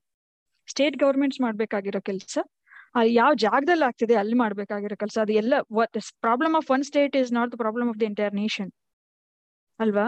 Problem of some states is not the problem of all of the states so ಹೀಗಿರುವಾಗ ಎಲ್ಲಿ ಬೇಕೋ ಅಲ್ಲಿ ಮಾಡ್ಬೇಕೇ ವಿನ, ಎಲ್ಲರಿಗೂ ಅದನ್ನ ಕಣ್ ಮಾಡ್ಬೇಕು ಅನ್ನೋದು ಅಲ್ಲಿಯ ಸ್ಟೇಟ್ ಗವರ್ಮೆಂಟ್ಸ್ಗೆ ಆಕ್ಟ್ ಮಾಡಿ ಅಂತ ಸೆಂಟ್ರಲ್ ಗವರ್ಮೆಂಟ್ ಅವರು ಡೈರೆಕ್ಟ್ ಮಾಡ್ಬೋದು. ನೀವು ಆಕ್ಷನ್ ಕೊಡಿ, ಇಲ್ಲ ರೆಸ್ಪಾನ್ಸ್ ಕೊಡಿ, ಏನ್ ಕ್ವೆಶನ್ ಮಾಡ್ಬೋದು. ಬಟ್ ಅದು ಬಿಟ್ಟು ಇಲ್ಲಿ ಇವ್ರು ಈ ತರ ಇದಾರೆ, ಅದಕ್ಕೆ ಇಡೀ ಇಡೀ ಕಾನೂನನ್ನ ನಾನು ಇಡೀ ದೇಶ ತುಂಬಾ ತರ್ತೀನಿ. ಒಂದು ಕಾನೂನು ಇಡೀ ದೇಶ ತುಂಬಾ ತರ್ತೀನಿ ಅಂದ್ರೆ ಅಲ್ಲಿ ಪ್ರಾಬ್ಲಮ್ ಇರ್ತದೆ ಹಾ ಓಕೆ ಸೊ ಇವಾಗ ಮತ್ತೆ ಬ್ಯಾಕ್ ಗ್ರೌಂಡ್ ಬರೋಣ. ಕಾನೂನಾತ್ಮಕವಾಗಿ ಕಾನ್ಸ್ಟಿಟ್ಯೂಷನ್ನಲ್ಲಿ ಬರ್ದಿದೆ. ಏನಪ್ಪಾ ಅಂದ್ರೆ ಪ್ರತಿ ಸೆನ್ಸಸ್ ಆದ್ಮೇಲೆ ಹತ್ತು ವರ್ಷ ಸೆನ್ಸಸ್ ಆದ್ಮೇಲೆ ಹತ್ತು ವರ್ಷ ಆದ್ಮೇಲೆ ನಾವು ನಂಬರ್ ಆಫ್ ಸೀಟ್ಸ್ನ ಇನ್ಕ್ರೀಸ್ ಮಾಡಬೇಕು. ಮತ್ತೆ ಪ್ರತಿ ಕಾನ್ಸ್ಟಿಟ್ಯೂಯೆನ್ಸಿಗೂ ಹತ್ತು ಲಕ್ಷದ ಮೇಲೆ ಜನಸಂಖ್ಯೆ ಇರಬಾರ್ದು. ಆಗ ನಾವು ಚೆನ್ನಾಗಿ ಆಳ್ವಿಕೆ ಮಾಡ್ಬೋದು ಅಥವಾ ಚೆನ್ನಾಗಿ ಒಂದು ಒಟ್ಟಿಗೆ ಕೆಲಸ ಮಾಡ್ಬೋದು, ದೇಶದ ಉನ್ನತಿಗೆ ಮಾಡ್ಬೋದು ಅಂತ ಡಿಸಿಷನ್ ಆಗಿದ್ದು ಈ ಡಿಸಿಷನ್ ಅಪೀಲ್ ಮಾಡ್ಬೋದ ಶ್ರುತಿ? ಕೆನ್ ವಿ ಅಪೀಲ್ ಇದು ಸರಿಗಿಲ್ಲ. ಕೇರಳಗೆ ಕರ್ನಾಟಕಕ್ಕೆ ಅನ್ಯಾಯ ಆಗ್ತಾ ಇದೆ ಅನ್ನೋದನ್ನ ಅಪೀಲ್ ಮಾಡ್ಬೋದಾ? ಈ ಯಾರು ಇದನ್ನ ಜಾಸ್ತಿ ಮಾಡ್ಬೋದು ಕಮ್ಮಿ ಮಾಡ್ಬೋದು ಅಂತ ನಿರ್ಧಾರ ತಗೊಂತಾರೆ? ಹೂ ಇಸ್ ಅಥಾರಿಟಿ ಅದ್ರ ಬಗ್ಗೆ ಓಕೆ ಇದಕ್ಕೆ ಎರಡು ಅವಕಾಶ ಇದೆ. ಒಂದು we cannot go to supreme court ಅಂದ್ರೆ ಕೋರ್ಟ್ ಅಲ್ಲಿ ಇದನ್ನ ಕ್ವೆಶನ್ ಮಾಡೋ ಹಾಗಿಲ್ಲ ಅಂತ ಇದೆ. ಸೊ ನಾವ್ ಏನ್ ಮಾಡ್ಬೋದು ಅಂದ್ರೆ ಒಂದು ಪೊಲಿಟಿಕಲಿ ಸಾಲ್ವ್ ಮಾಡ್ಕೋಬೇಕು ಪಾರ್ಲಿಮೆಂಟ್ ಅಲ್ಲಿ ಸಾಲ್ವ್ ಮಾಡ್ಕೋಬೇಕು ನೋ ಸ್ಟಾಪ್ ಇಟ್ ಅಂತ ಯಾಕೆಂದ್ರೆ eighty fourth amendment to the constitution ಅಂತ ಹೇಳುವಾಗ ಅಲ್ಲಿ delimitation is to be done after twenty twenty six if not postponed postpone ಆಗಿಲ್ಲ ಅಂದ್ರೆ ಟ್ವೆಂಟಿ ಟ್ವೆಂಟಿ ಸಿಕ್ಸ್ ಮಾಡ್ಕೋಬಹುದು ಅಂತ ಹೇಳ್ತಾರೆ. ಪೋಸ್ಟ್ಪೋನ್ ಮಾಡಿ, ಇಲ್ಲ ಇದನ್ನ ಅಮೆಂಡ್ ಮಾಡಿ. ಇದು ಹೀಗೆ ಕಂಟಿನ್ಯೂ ಮಾಡ್ಬೇಕಂತಾನೋ ಅಥವಾ ನಮ್ಗೆ ಇದು ಕಾನ್ಸ್ಟಿಟ್ಯೂಷನ್ ಅಲ್ಲಿ ಅಮೆಂಡ್ ಮಾಡ್ಕೊಂಡ್ರೆ ನಮ್ಗೆ ನಮ್ಗೆ ಯಾವ್ದು ಬೇಕು ಅನ್ನೋ ಸರಿಯಾಗಿ ರೀಫ್ರೇಮ್ ಮಾಡಿ, ಅದನ್ನ ನಮ್ ಪಾರ್ಲಿಮೆಂಟೇರಿಯನ್ಸ್ ಮಾಡ್ಬೇಕಾಗತ್ತೆ. ಒಂದು ಪರ್ಮನೆಂಟ್ ಸೊಲ್ಯೂಷನ್ ಕಂಡು ಇದು ಪೋಸ್ಟ್ ಪೋನ್ ಮಾಡಿದ್ರೆ ಮತ್ತೆ ಹಂಗೆ ಹೋಗ್ತಾ ಇರುತ್ತೆ. ನಮ್ಗೆ ಈ ಫ್ರೇಮ್ ವರ್ಕ್ ಅಲ್ಲಿ, ಈಗ ನೀವು ನೀವು ತಗೋತಾ ಇರೋ ಪ್ಯಾರಾಮೀಟರೇ ಸರಿ ಇಲ್ಲ. ಈ ಪ್ಯಾರಾಮೀಟರ್ಸ್ ಅಲ್ಲಿ ನಮ್ಗೆ ಡಿಲಿಮಿಟೇಷನ್ ಆಗ್ಬೇಕು ಅನ್ನೋ ಒಂದು ಅಮೆಂಡ್ಮೆಂಟ್ ಅನ್ಕೋಬೇಕು ಕಾನ್ಸ್ಟಿಟ್ಯೂಷನ್ ಅಲ್ಲಿ. ಅಮೆಂಡ್ಮೆಂಟ್ ತಂದ್ಕೊಂಡ್ರೆ ಬಹುಶಃ ಆಗ್ಬೋದು. ಇದು ಕೋರ್ಟ್ಗೆ ಹೋಗಿ ಆಗೋ ಅಂತದ್ದಲ್ಲ ಯಾಕೆಂದ್ರೆ it cannot be questioned in court ಅಂತ ಇದೆ. ಯಾಕೆಂದ್ರೆ ಇಂಪ್ಲಿಮೆಂಟ್ ಆಗದೆ ಇರುವಾಗ್ಲೇನೆ ಯಾಕೆ ಇಂಪ್ಲಿಮೆಂಟ್ ಆಗಿಲ್ಲ ಅಂತ ಒಂದು ಪೆಟಿಷನ್ ಹಾಕಿ ಆಮೇಲೆ ಸುಪ್ರೀಂ ಕೋರ್ಟ್ನವರು ಯೂನಿಯನ್ ಗವರ್ಮೆಂಟ್ಗೆ ಕೇಳಿ ಅದ್ ಮಾಡಿರೋದಿದೆ. ಹೀಗಿರುವಾಗ ಇದನ್ನ ಪಾರ್ಲಿಮೆಂಟ್ ಅಲ್ಲಿ ಪೊಲಿಟಿಕಲಿನೇ ಸಾಲ್ವ್ ಮಾಡ್ಕೋಬೇಕು. ಒಂದು ಇದರ್ postpone it for some time or postpone it for ever until we agree or reframe the parameters on how on, on what basis you do the delimitation ಅನ್ನೋದ್ರ ಮೇಲೆ. ಇದನ್ನ ನಮ್ಮ ಪಾರ್ಲಿಮೆಂಟೇರಿಯನ್ಸ್ ಮಾಡ್ಬೇಕು ನಮ್ಮ ಎಂ ಪಿಸ್ ಮಾಡ್ಬೇಕು ನಾವು ಅವ್ರು ಡಿಮಾಂಡ್ ಮಾಡ್ಬೇಕು. ಮಾತಾಡ್ಬೇಕು ಇದ್ರ ಬಗ್ಗೆ ಯಾರು ಚರ್ಚೆ ಮಾಡ್ತಾ ಇಲ್ಲ. ಒಂದ್ ನಿಮಿಷ ಇದ್ರ ಬಗ್ಗೆ ಇದು ಸ್ವಲ್ಪ ಇದ್ರ ಬಗ್ಗೆ ಒಂದ್ ಸ್ವಲ್ಪ ಸ್ಟೆಟಿಸ್ಟಿಕ್ಸ್ನ ಗಮನಿಸೋಣ. ಏನ್ ಬರ್ದಿದ್ದಾರೆ ಅಂತ ಹೇಳೋಣ. ಇಂಗ್ಲಿಷ್ ಅಲ್ಲಿ ಓದ್ಬಿಡ್ತೀನಿ ಅದರ ಕನ್ನಡ ತರ್ಜುಮೆ ಸ್ಥಿತಿ ಮಾಡ್ತಾರೆ. It's orders cannot be question by a court of law ಅಂದ್ರೆ ಎಷ್ಟು ಯಾವ ರಾಜ್ಯಕ್ಕೆ ಎಷ್ಟು ಸೀಟ್ ಇರಬೇಕು ಅನ್ನೋದು it cannot be question by a court of law the copies are of the order are laid before the Lok Sabha and the legislative assembly is concern but no change is permitted in them it is a supreme authority ಅಂದ್ರೆ ಜೊತೆಗೆ, ಇದ್ರ ಜೊತೆಗೆ ಇನ್ನೊಂದು ಸ್ವಲ್ಪ statistics ಕೊಡ್ತೀನಿ. ಸದ್ಯಕ್ಕೆ north ಇಂಡಿಯಾನಲ್ಲಿ ಎಂಬತ್ತು seat ಇದೆ. ನಾರ್ತ್ ಅಂದ್ರೆ ಯು ಪಿ ಎಕ್ಸೆಟ್ರಾ ಎಕ್ಸೆಟ್ರಾ ಸೇರಿಸಿ. ಬಿಹಾರ್ ಸೇರಿಸಿಲ್ಲ ಇದರಲ್ಲಿ. ಸದ್ಯಕ್ಕೆ ಇರೋ ಎಂಬತ್ತು ಸೀಟು ನೂರ ಐವತ್ತು ನಾಲ್ಕು ಸೀಟ್ ಆಗುತ್ತೆ.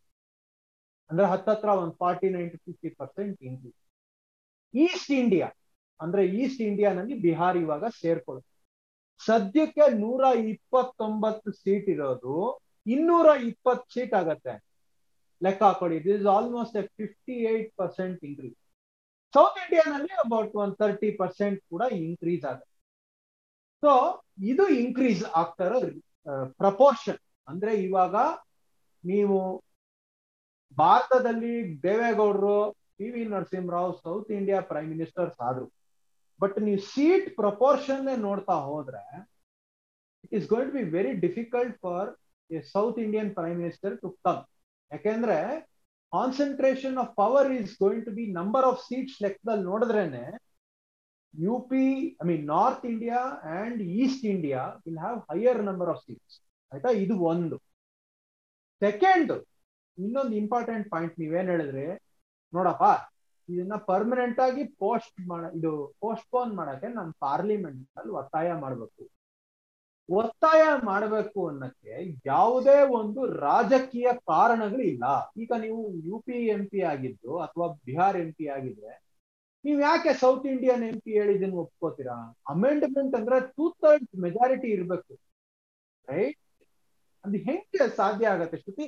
ಸೊ ಇದು ಯಾಕೆ ಈ ಪ್ರಶ್ನೆ ಕೇಳ್ತಾ ಇದ್ದೀನಿ ಅಂದ್ರೆ ನನಗೆ ಇದು ಇದ್ರ ಬಗ್ಗೆ ಎಲ್ಲ ಓದಿ ಮಾಹಿತಿ ತಿಳ್ಕೊಂಡ್ಮೇಲೆ ಸೌತ್ ಇಂಡಿಯನ್ಸ್ ಸೌತ್ ಇಂಡಿಯಾ ಅನ್ನೋದು ಅತಿ ಮುಖ್ಯವಾದ ಸಮಸ್ಯೆ ಅಂದ್ರೆ ಇದು.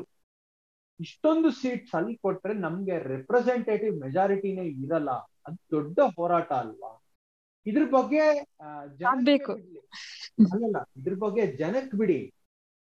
ರಾಜಕೀಯ ಪಕ್ಷದವ್ರಿಗೆ ರಾಜಕೀಯದಲ್ಲಿ ಇರೋರಿಗೆ ಏನಾದ್ರು ಇದ್ರ ಅನುಭವ ನೀವು ಯಾರ ಜೊತೆನಾದ್ರೂ ಮಾತಾಡಿದಿರಾ? What is they think about ಇದು ಜನರಿಗೆ ಅದ್ ಬಿಟ್ಬಿಡೋಣ. ಜನರಿಗೆ ಗೊತ್ತಿದ್ಯೋ ಇಲ್ವೋ ಸ್ವಲ್ಪ ಜನ ಗೊತ್ತಿದೆ ಗೊತ್ತಿರಲ್ಲ.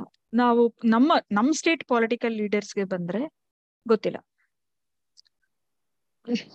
ಕೆಲವ್ರು ಗೊತ್ತಿದ್ರು ಮಾತಾಡಲ್ಲ.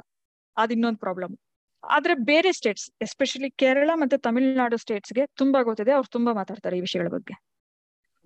ಕರ್ನಾಟಕದ ಪೊಲಿಟಿಷಿಯನ್ಸ್ ಯಾರು ಮಾತಾಡಲ್ಲ. ಇದೇ ಅಲ್ಲ ಇದು ಇದು ಡಿಮಿಲಿಟೇಷನ್ ಅನ್ನೋದು ಸ್ವಲ್ಪ ದೊಡ್ಡ problem I B P S ಅಂತ ವಿಷಯನ ನಾವು ತಗೊಂಡು ಅಪ್ರೋಚ್ ಮಾಡಿದ್ವಿ. ಇದು ಇದು ಈ ಪರ್ಟಿಕ್ಯುಲರ್ ವಿಷಯಕ್ಕೆ ಹೋಗಿರ್ಲಿಲ್ಲ. ಹೌದಾ? ಇದು ಹೀಗಿದ್ಯಾ? ನಮಗ್ ಗೊತ್ತೇ ಇಲ್ಲ ಅನ್ನೋ ತರ ರಿಯಾಕ್ಷನ್ ಇತ್ತು ಅವ್ರದ್ದು ಎಷ್ಟೋ ಸಮಸ್ಯೆಗಳು ಅವ್ರಿಗೆ ಗೊತ್ತೇ ಇಲ್ಲ. ಹೀಗಿದೆ ಪರಿಸ್ಥಿತಿ. ಎಷ್ಟೋ? ಸಮಸ್ಯೆಗಳು. ಪ್ರಾಮಿಸ್ ನಾವು ನಮ್ಮ ನಮ್ಮ ಫ್ರೆಂಡ್ಸ್ ಎಲ್ಲ ಸ್ವಲ್ಪ ಹೋಗಿ ಅಪ್ರೋಚ್ ಮಾಡಿದಾಗ ಅವರು ಐ ಬಿ ಪಿ ಎಸ್ ಸಮಸ್ಯೆ ಬಗ್ಗೆ ಇದು ಸುಮಾರು ಎರಡ್ ಸಾವಿರದ ಹದಿನೆಂಟು ಹತ್ತೊಂಬತ್ತರಕ್ಕಿಂತ ಹಿಂದೆ. ಅದಾದ್ಮೇಲೆ ಸ್ವಲ್ಪ ಕೋವಿಡ್ ಬಂತು ನಾವು ಯಾರನ್ನೂ ಮೀಟ್ ಮಾಡಿಲ್ಲ ಅದೆಲ್ಲ ಆಯ್ತು. ಬಟ್ ಅದು ಐ ಬಿ ಪಿ ಎಸ್ ಮೋಸ ಅಂತ ಒಂದು ಸ್ವಲ್ಪ ಕ್ಯಾಂಪೇನ್ ಎಲ್ಲ ಆನ್ಲೈನ್ ಕ್ಯಾಂಪೇನ್ ಎಲ್ಲ ಮಾಡಿದ್ವಿ ಅದು I B P S Indian banking services ಅಂದ್ರೆ ರೂರಲ್ ಬ್ಯಾಂಕ್ ರಿಕ್ರೂಟ್ಮೆಂಟ್ ಮಾಡ್ತಾರೆ. Recruitment all India level exams conduct ಮಾಡ್ತಾರೆ. ಅದಕ್ಕೆ ರಿಕ್ರೂಟ್ ಮಾಡುವಾಗ ಈಗ ನಾನು ಕರ್ನಾಟಕದಲ್ಲಿರೋ ಒಂದು ಪೋಸ್ಟ್ಗೆ ಅಪ್ಲೈ ಮಾಡ್ತಾ ಇದ್ದೀನಿ ಅಂದ್ರೆ I should have studied at least ten years in state in in the state ಇಲ್ಲೇ ಡೊಮಿಸಿಲ್ ರಿಕ್ವೈರ್ಮೆಂಟ್ ಒಂದಿತ್ತು. ಮತ್ತೆ ಲೋಕಲ್ ಲ್ಯಾಂಗ್ವೇಜ್ ಎಕ್ಸಾಮ್ ಕೂಡ ಪಾಸ್ ಮಾಡ್ಬೇಕಿತ್ತು. ಇವಾಗ ಎರಡನ್ನು ಬೇಕಿಲ್ಲ ಲೋಕಲ್ ಲ್ಯಾಂಗ್ವೇಜ್ನ ಆಮೇಲೆ ಬೇಕಂದ್ರೆ ಸಿಕ್ಸ್ ಮಂತ್ಸ್ ಟೈಮ್ ಕೊಡ್ತೀವಿ, ಕಲ್ತ್ಕೊಳ್ಳಿ. ಬಟ್ ಸಿಕ್ಸ್ ಮಂತ್ಸ್ ಆದ್ಮೇಲೆ ಕಲ್ತ್ಕೊಂಡಿರೋ ಇಲ್ವೋ ಅನ್ನೋಕೆ ಏನು ಚೆಕ್ ಮಾಡ್ತೀವಿ ಏನು ಚೆಕ್ ಮಾಡುವಂತ ಪ್ರೊವಿಷನ್ ಇಲ್ಲ. ಡೊಮಿಸಿಲ್ ರೂಲು ಇಲ್ಲ. ಸೊ ಇಲ್ಲಿ ಏನಾಗಿ ನೀವು ಯಾವ್ದೇ ಬ್ಯಾಂಕ್ ಹೋಗಿ ನೋಡಿದ್ರು ತೆಲುಗ್ನವ್ರು ಇರ್ತಾರೆ, ಇಲ್ಲ ಹಿಂದಿಯವ್ರು ಇರ್ತಾರೆ, ನಮ್ಮ ಲೋಕಲ್ ಹಳ್ಳಿ ಗ್ರಾಮೀಣ ಬ್ಯಾಂಕ್ಗಳಲ್ಲಿ ಹೋದ್ರೆ ಬರೀ ಕನ್ನಡ ಗೊತ್ತಿರೋನು, ಕನ್ನಡ ಓದೋಕೆ ಬರೆಯೋಕೆ ಬರೋನು ಅವ್ರ ಹತ್ರ ಟ್ರಾನ್ಸಾಕ್ಟ್ ಮಾಡಕ್ಕಾಗಲ್ಲ. ಅಲ್ಲಿ ಅವ್ರು ಓದೋಕೆ ಬರೆಯೋಕೆ ಬಂದಿದ್ರು ಹಿ ಹಿ ಬಿಕಮ್ಸ್ ಅನ್ ಇಲಿಟ್ರೇಟ್ ಅವ್ರು ಹಿಂದಿಯಲ್ಲೇ ಫಾರ್ಮ್ ಫಿಲ್ ಈ ತರ ಆಗಿದ್ದನ್ನ ಸ್ವಲ್ಪ ನಾವು ಹೋಗಿ ಎಕ್ಸ್ಪ್ಲೇನ್ ಮಾಡಿದ್ವಿ. ಅವ್ರಿಗೆ ಈ ತರ ಇದೆಯಾ ಅನ್ನೋ ಒಂದು ರಿಯಾಕ್ಷನ್ ಬಂತು. ಬಟ್ ಅವ್ರಿಗೆ ಸಮಸ್ಯೆ ತುಂಬಾ ಇದೆ. ಅವ್ರಿಗೆ ಇಷ್ಟು ತುಂಬಾ ಜನ ಗೊತ್ತಿಲ್ಲ ಸಮಸ್ಯೆಗಳು. ತುಂಬಾ ಇದೆ, ತುಂಬಾ ಗೊತ್ತಿಲ್ಲ. ಅವ್ರಿಗೆ ನಾವು ಹೇಳಿದಾಗ ಆತರ ರಿಯಾಕ್ಟ್ ಮಾಡ್ತಾರೆ. ಬಟ್ ಆಮೇಲೆ ಆಕ್ಷನ್ ಅಂತ ಬಂದಾಗ ಮತ್ತೆ ಅದೇ ಪೊಲಿಟಿಕ್ ಹೈಕಮಾಂಡ್ ಅದು ಇದು ಅಂತ ಬಂದಾಗ ಸ್ವಲ್ಪ ವೀಕ್ ಆಗ್ಬಿಡ್ತಾರೆ. ಮಾತಾಡಲ್ಲ ಜಾಸ್ತಿ. ನಾವು ತುಂಬಾ ಪ್ರೆಷರ್ ಹಾಕ್ಬೇಕಾಗುತ್ತೆ. ಒಂದೊಂದ್ಸಲ ಅಂತೂ ನಾವು ನಾವು ತಮಿಳ್ನಾಡು ಎಂ ಗೆ ಟ್ಯಾಗ್ ಮಾಡಿ ಎಕ್ಸ್ಪ್ಲೇನ್ ಮಾಡಿದೀವಿ. ಎಷ್ಟು ವರ್ಷ ಟ್ವಿಟರ್ ಅಲ್ಲಿ ಅವ್ರು ರೆಸ್ಪಾಂಡ್ ಕೂಡ ಮಾಡಿದ್ದಾರೆ. ಎಸ್ಪೆಷಲಿ ಟೂ ಲ್ಯಾಂಗ್ವೇಜ್ ಪಾಲಿಸಿ ಬೇಕು ನಮ್ಗೆ ಅಂತ ಹೇಳುವಾಗ ಆಗ್ಲಿ ಅಥವಾ ಅದೇ ಈ ತರ ಐ ವಿ ಪಿ ಎಸ್ ತೊಂದರೆಗಳದಾಗ್ಲಿ ಮಾಡುವಾಗ ಅವ್ರು, ತಮಿಳ್ನಾಡು ಎಂ ಪಿ ರೆಸ್ಪಾಂಡ್ ಮಾಡ್ತಾರೆ, ನಮ್ಮವ್ರು ಮಾಡಲ್ಲ. ಕೆಲವು ಸಲ ಅವ್ರ ಕಡೆಯಿಂದ ನಾವು ಏನೋ ಕೆಲಸ ಮಾಡಿಸ್ಕೊಳ್ಳೋ ತರದ್ದು ಒಂದೊಂದ್ಸಲ ಮಾಡ್ಬೇಕಾಗುತ್ತೆ if if the issues common to all southern states, ಅವ್ರ ಕಡೆಯಿಂದ ಇಲ್ಲ, ಇದು ಕರ್ನಾಟಕಕ್ಕೆ ಅಷ್ಟೇ ಪರ್ಟಿಕ್ಯುಲರ್ ಅನ್ನುವಾಗ ನಮಗ್ ತುಂಬಾ ಕಷ್ಟ ಆಗತ್ತೆ.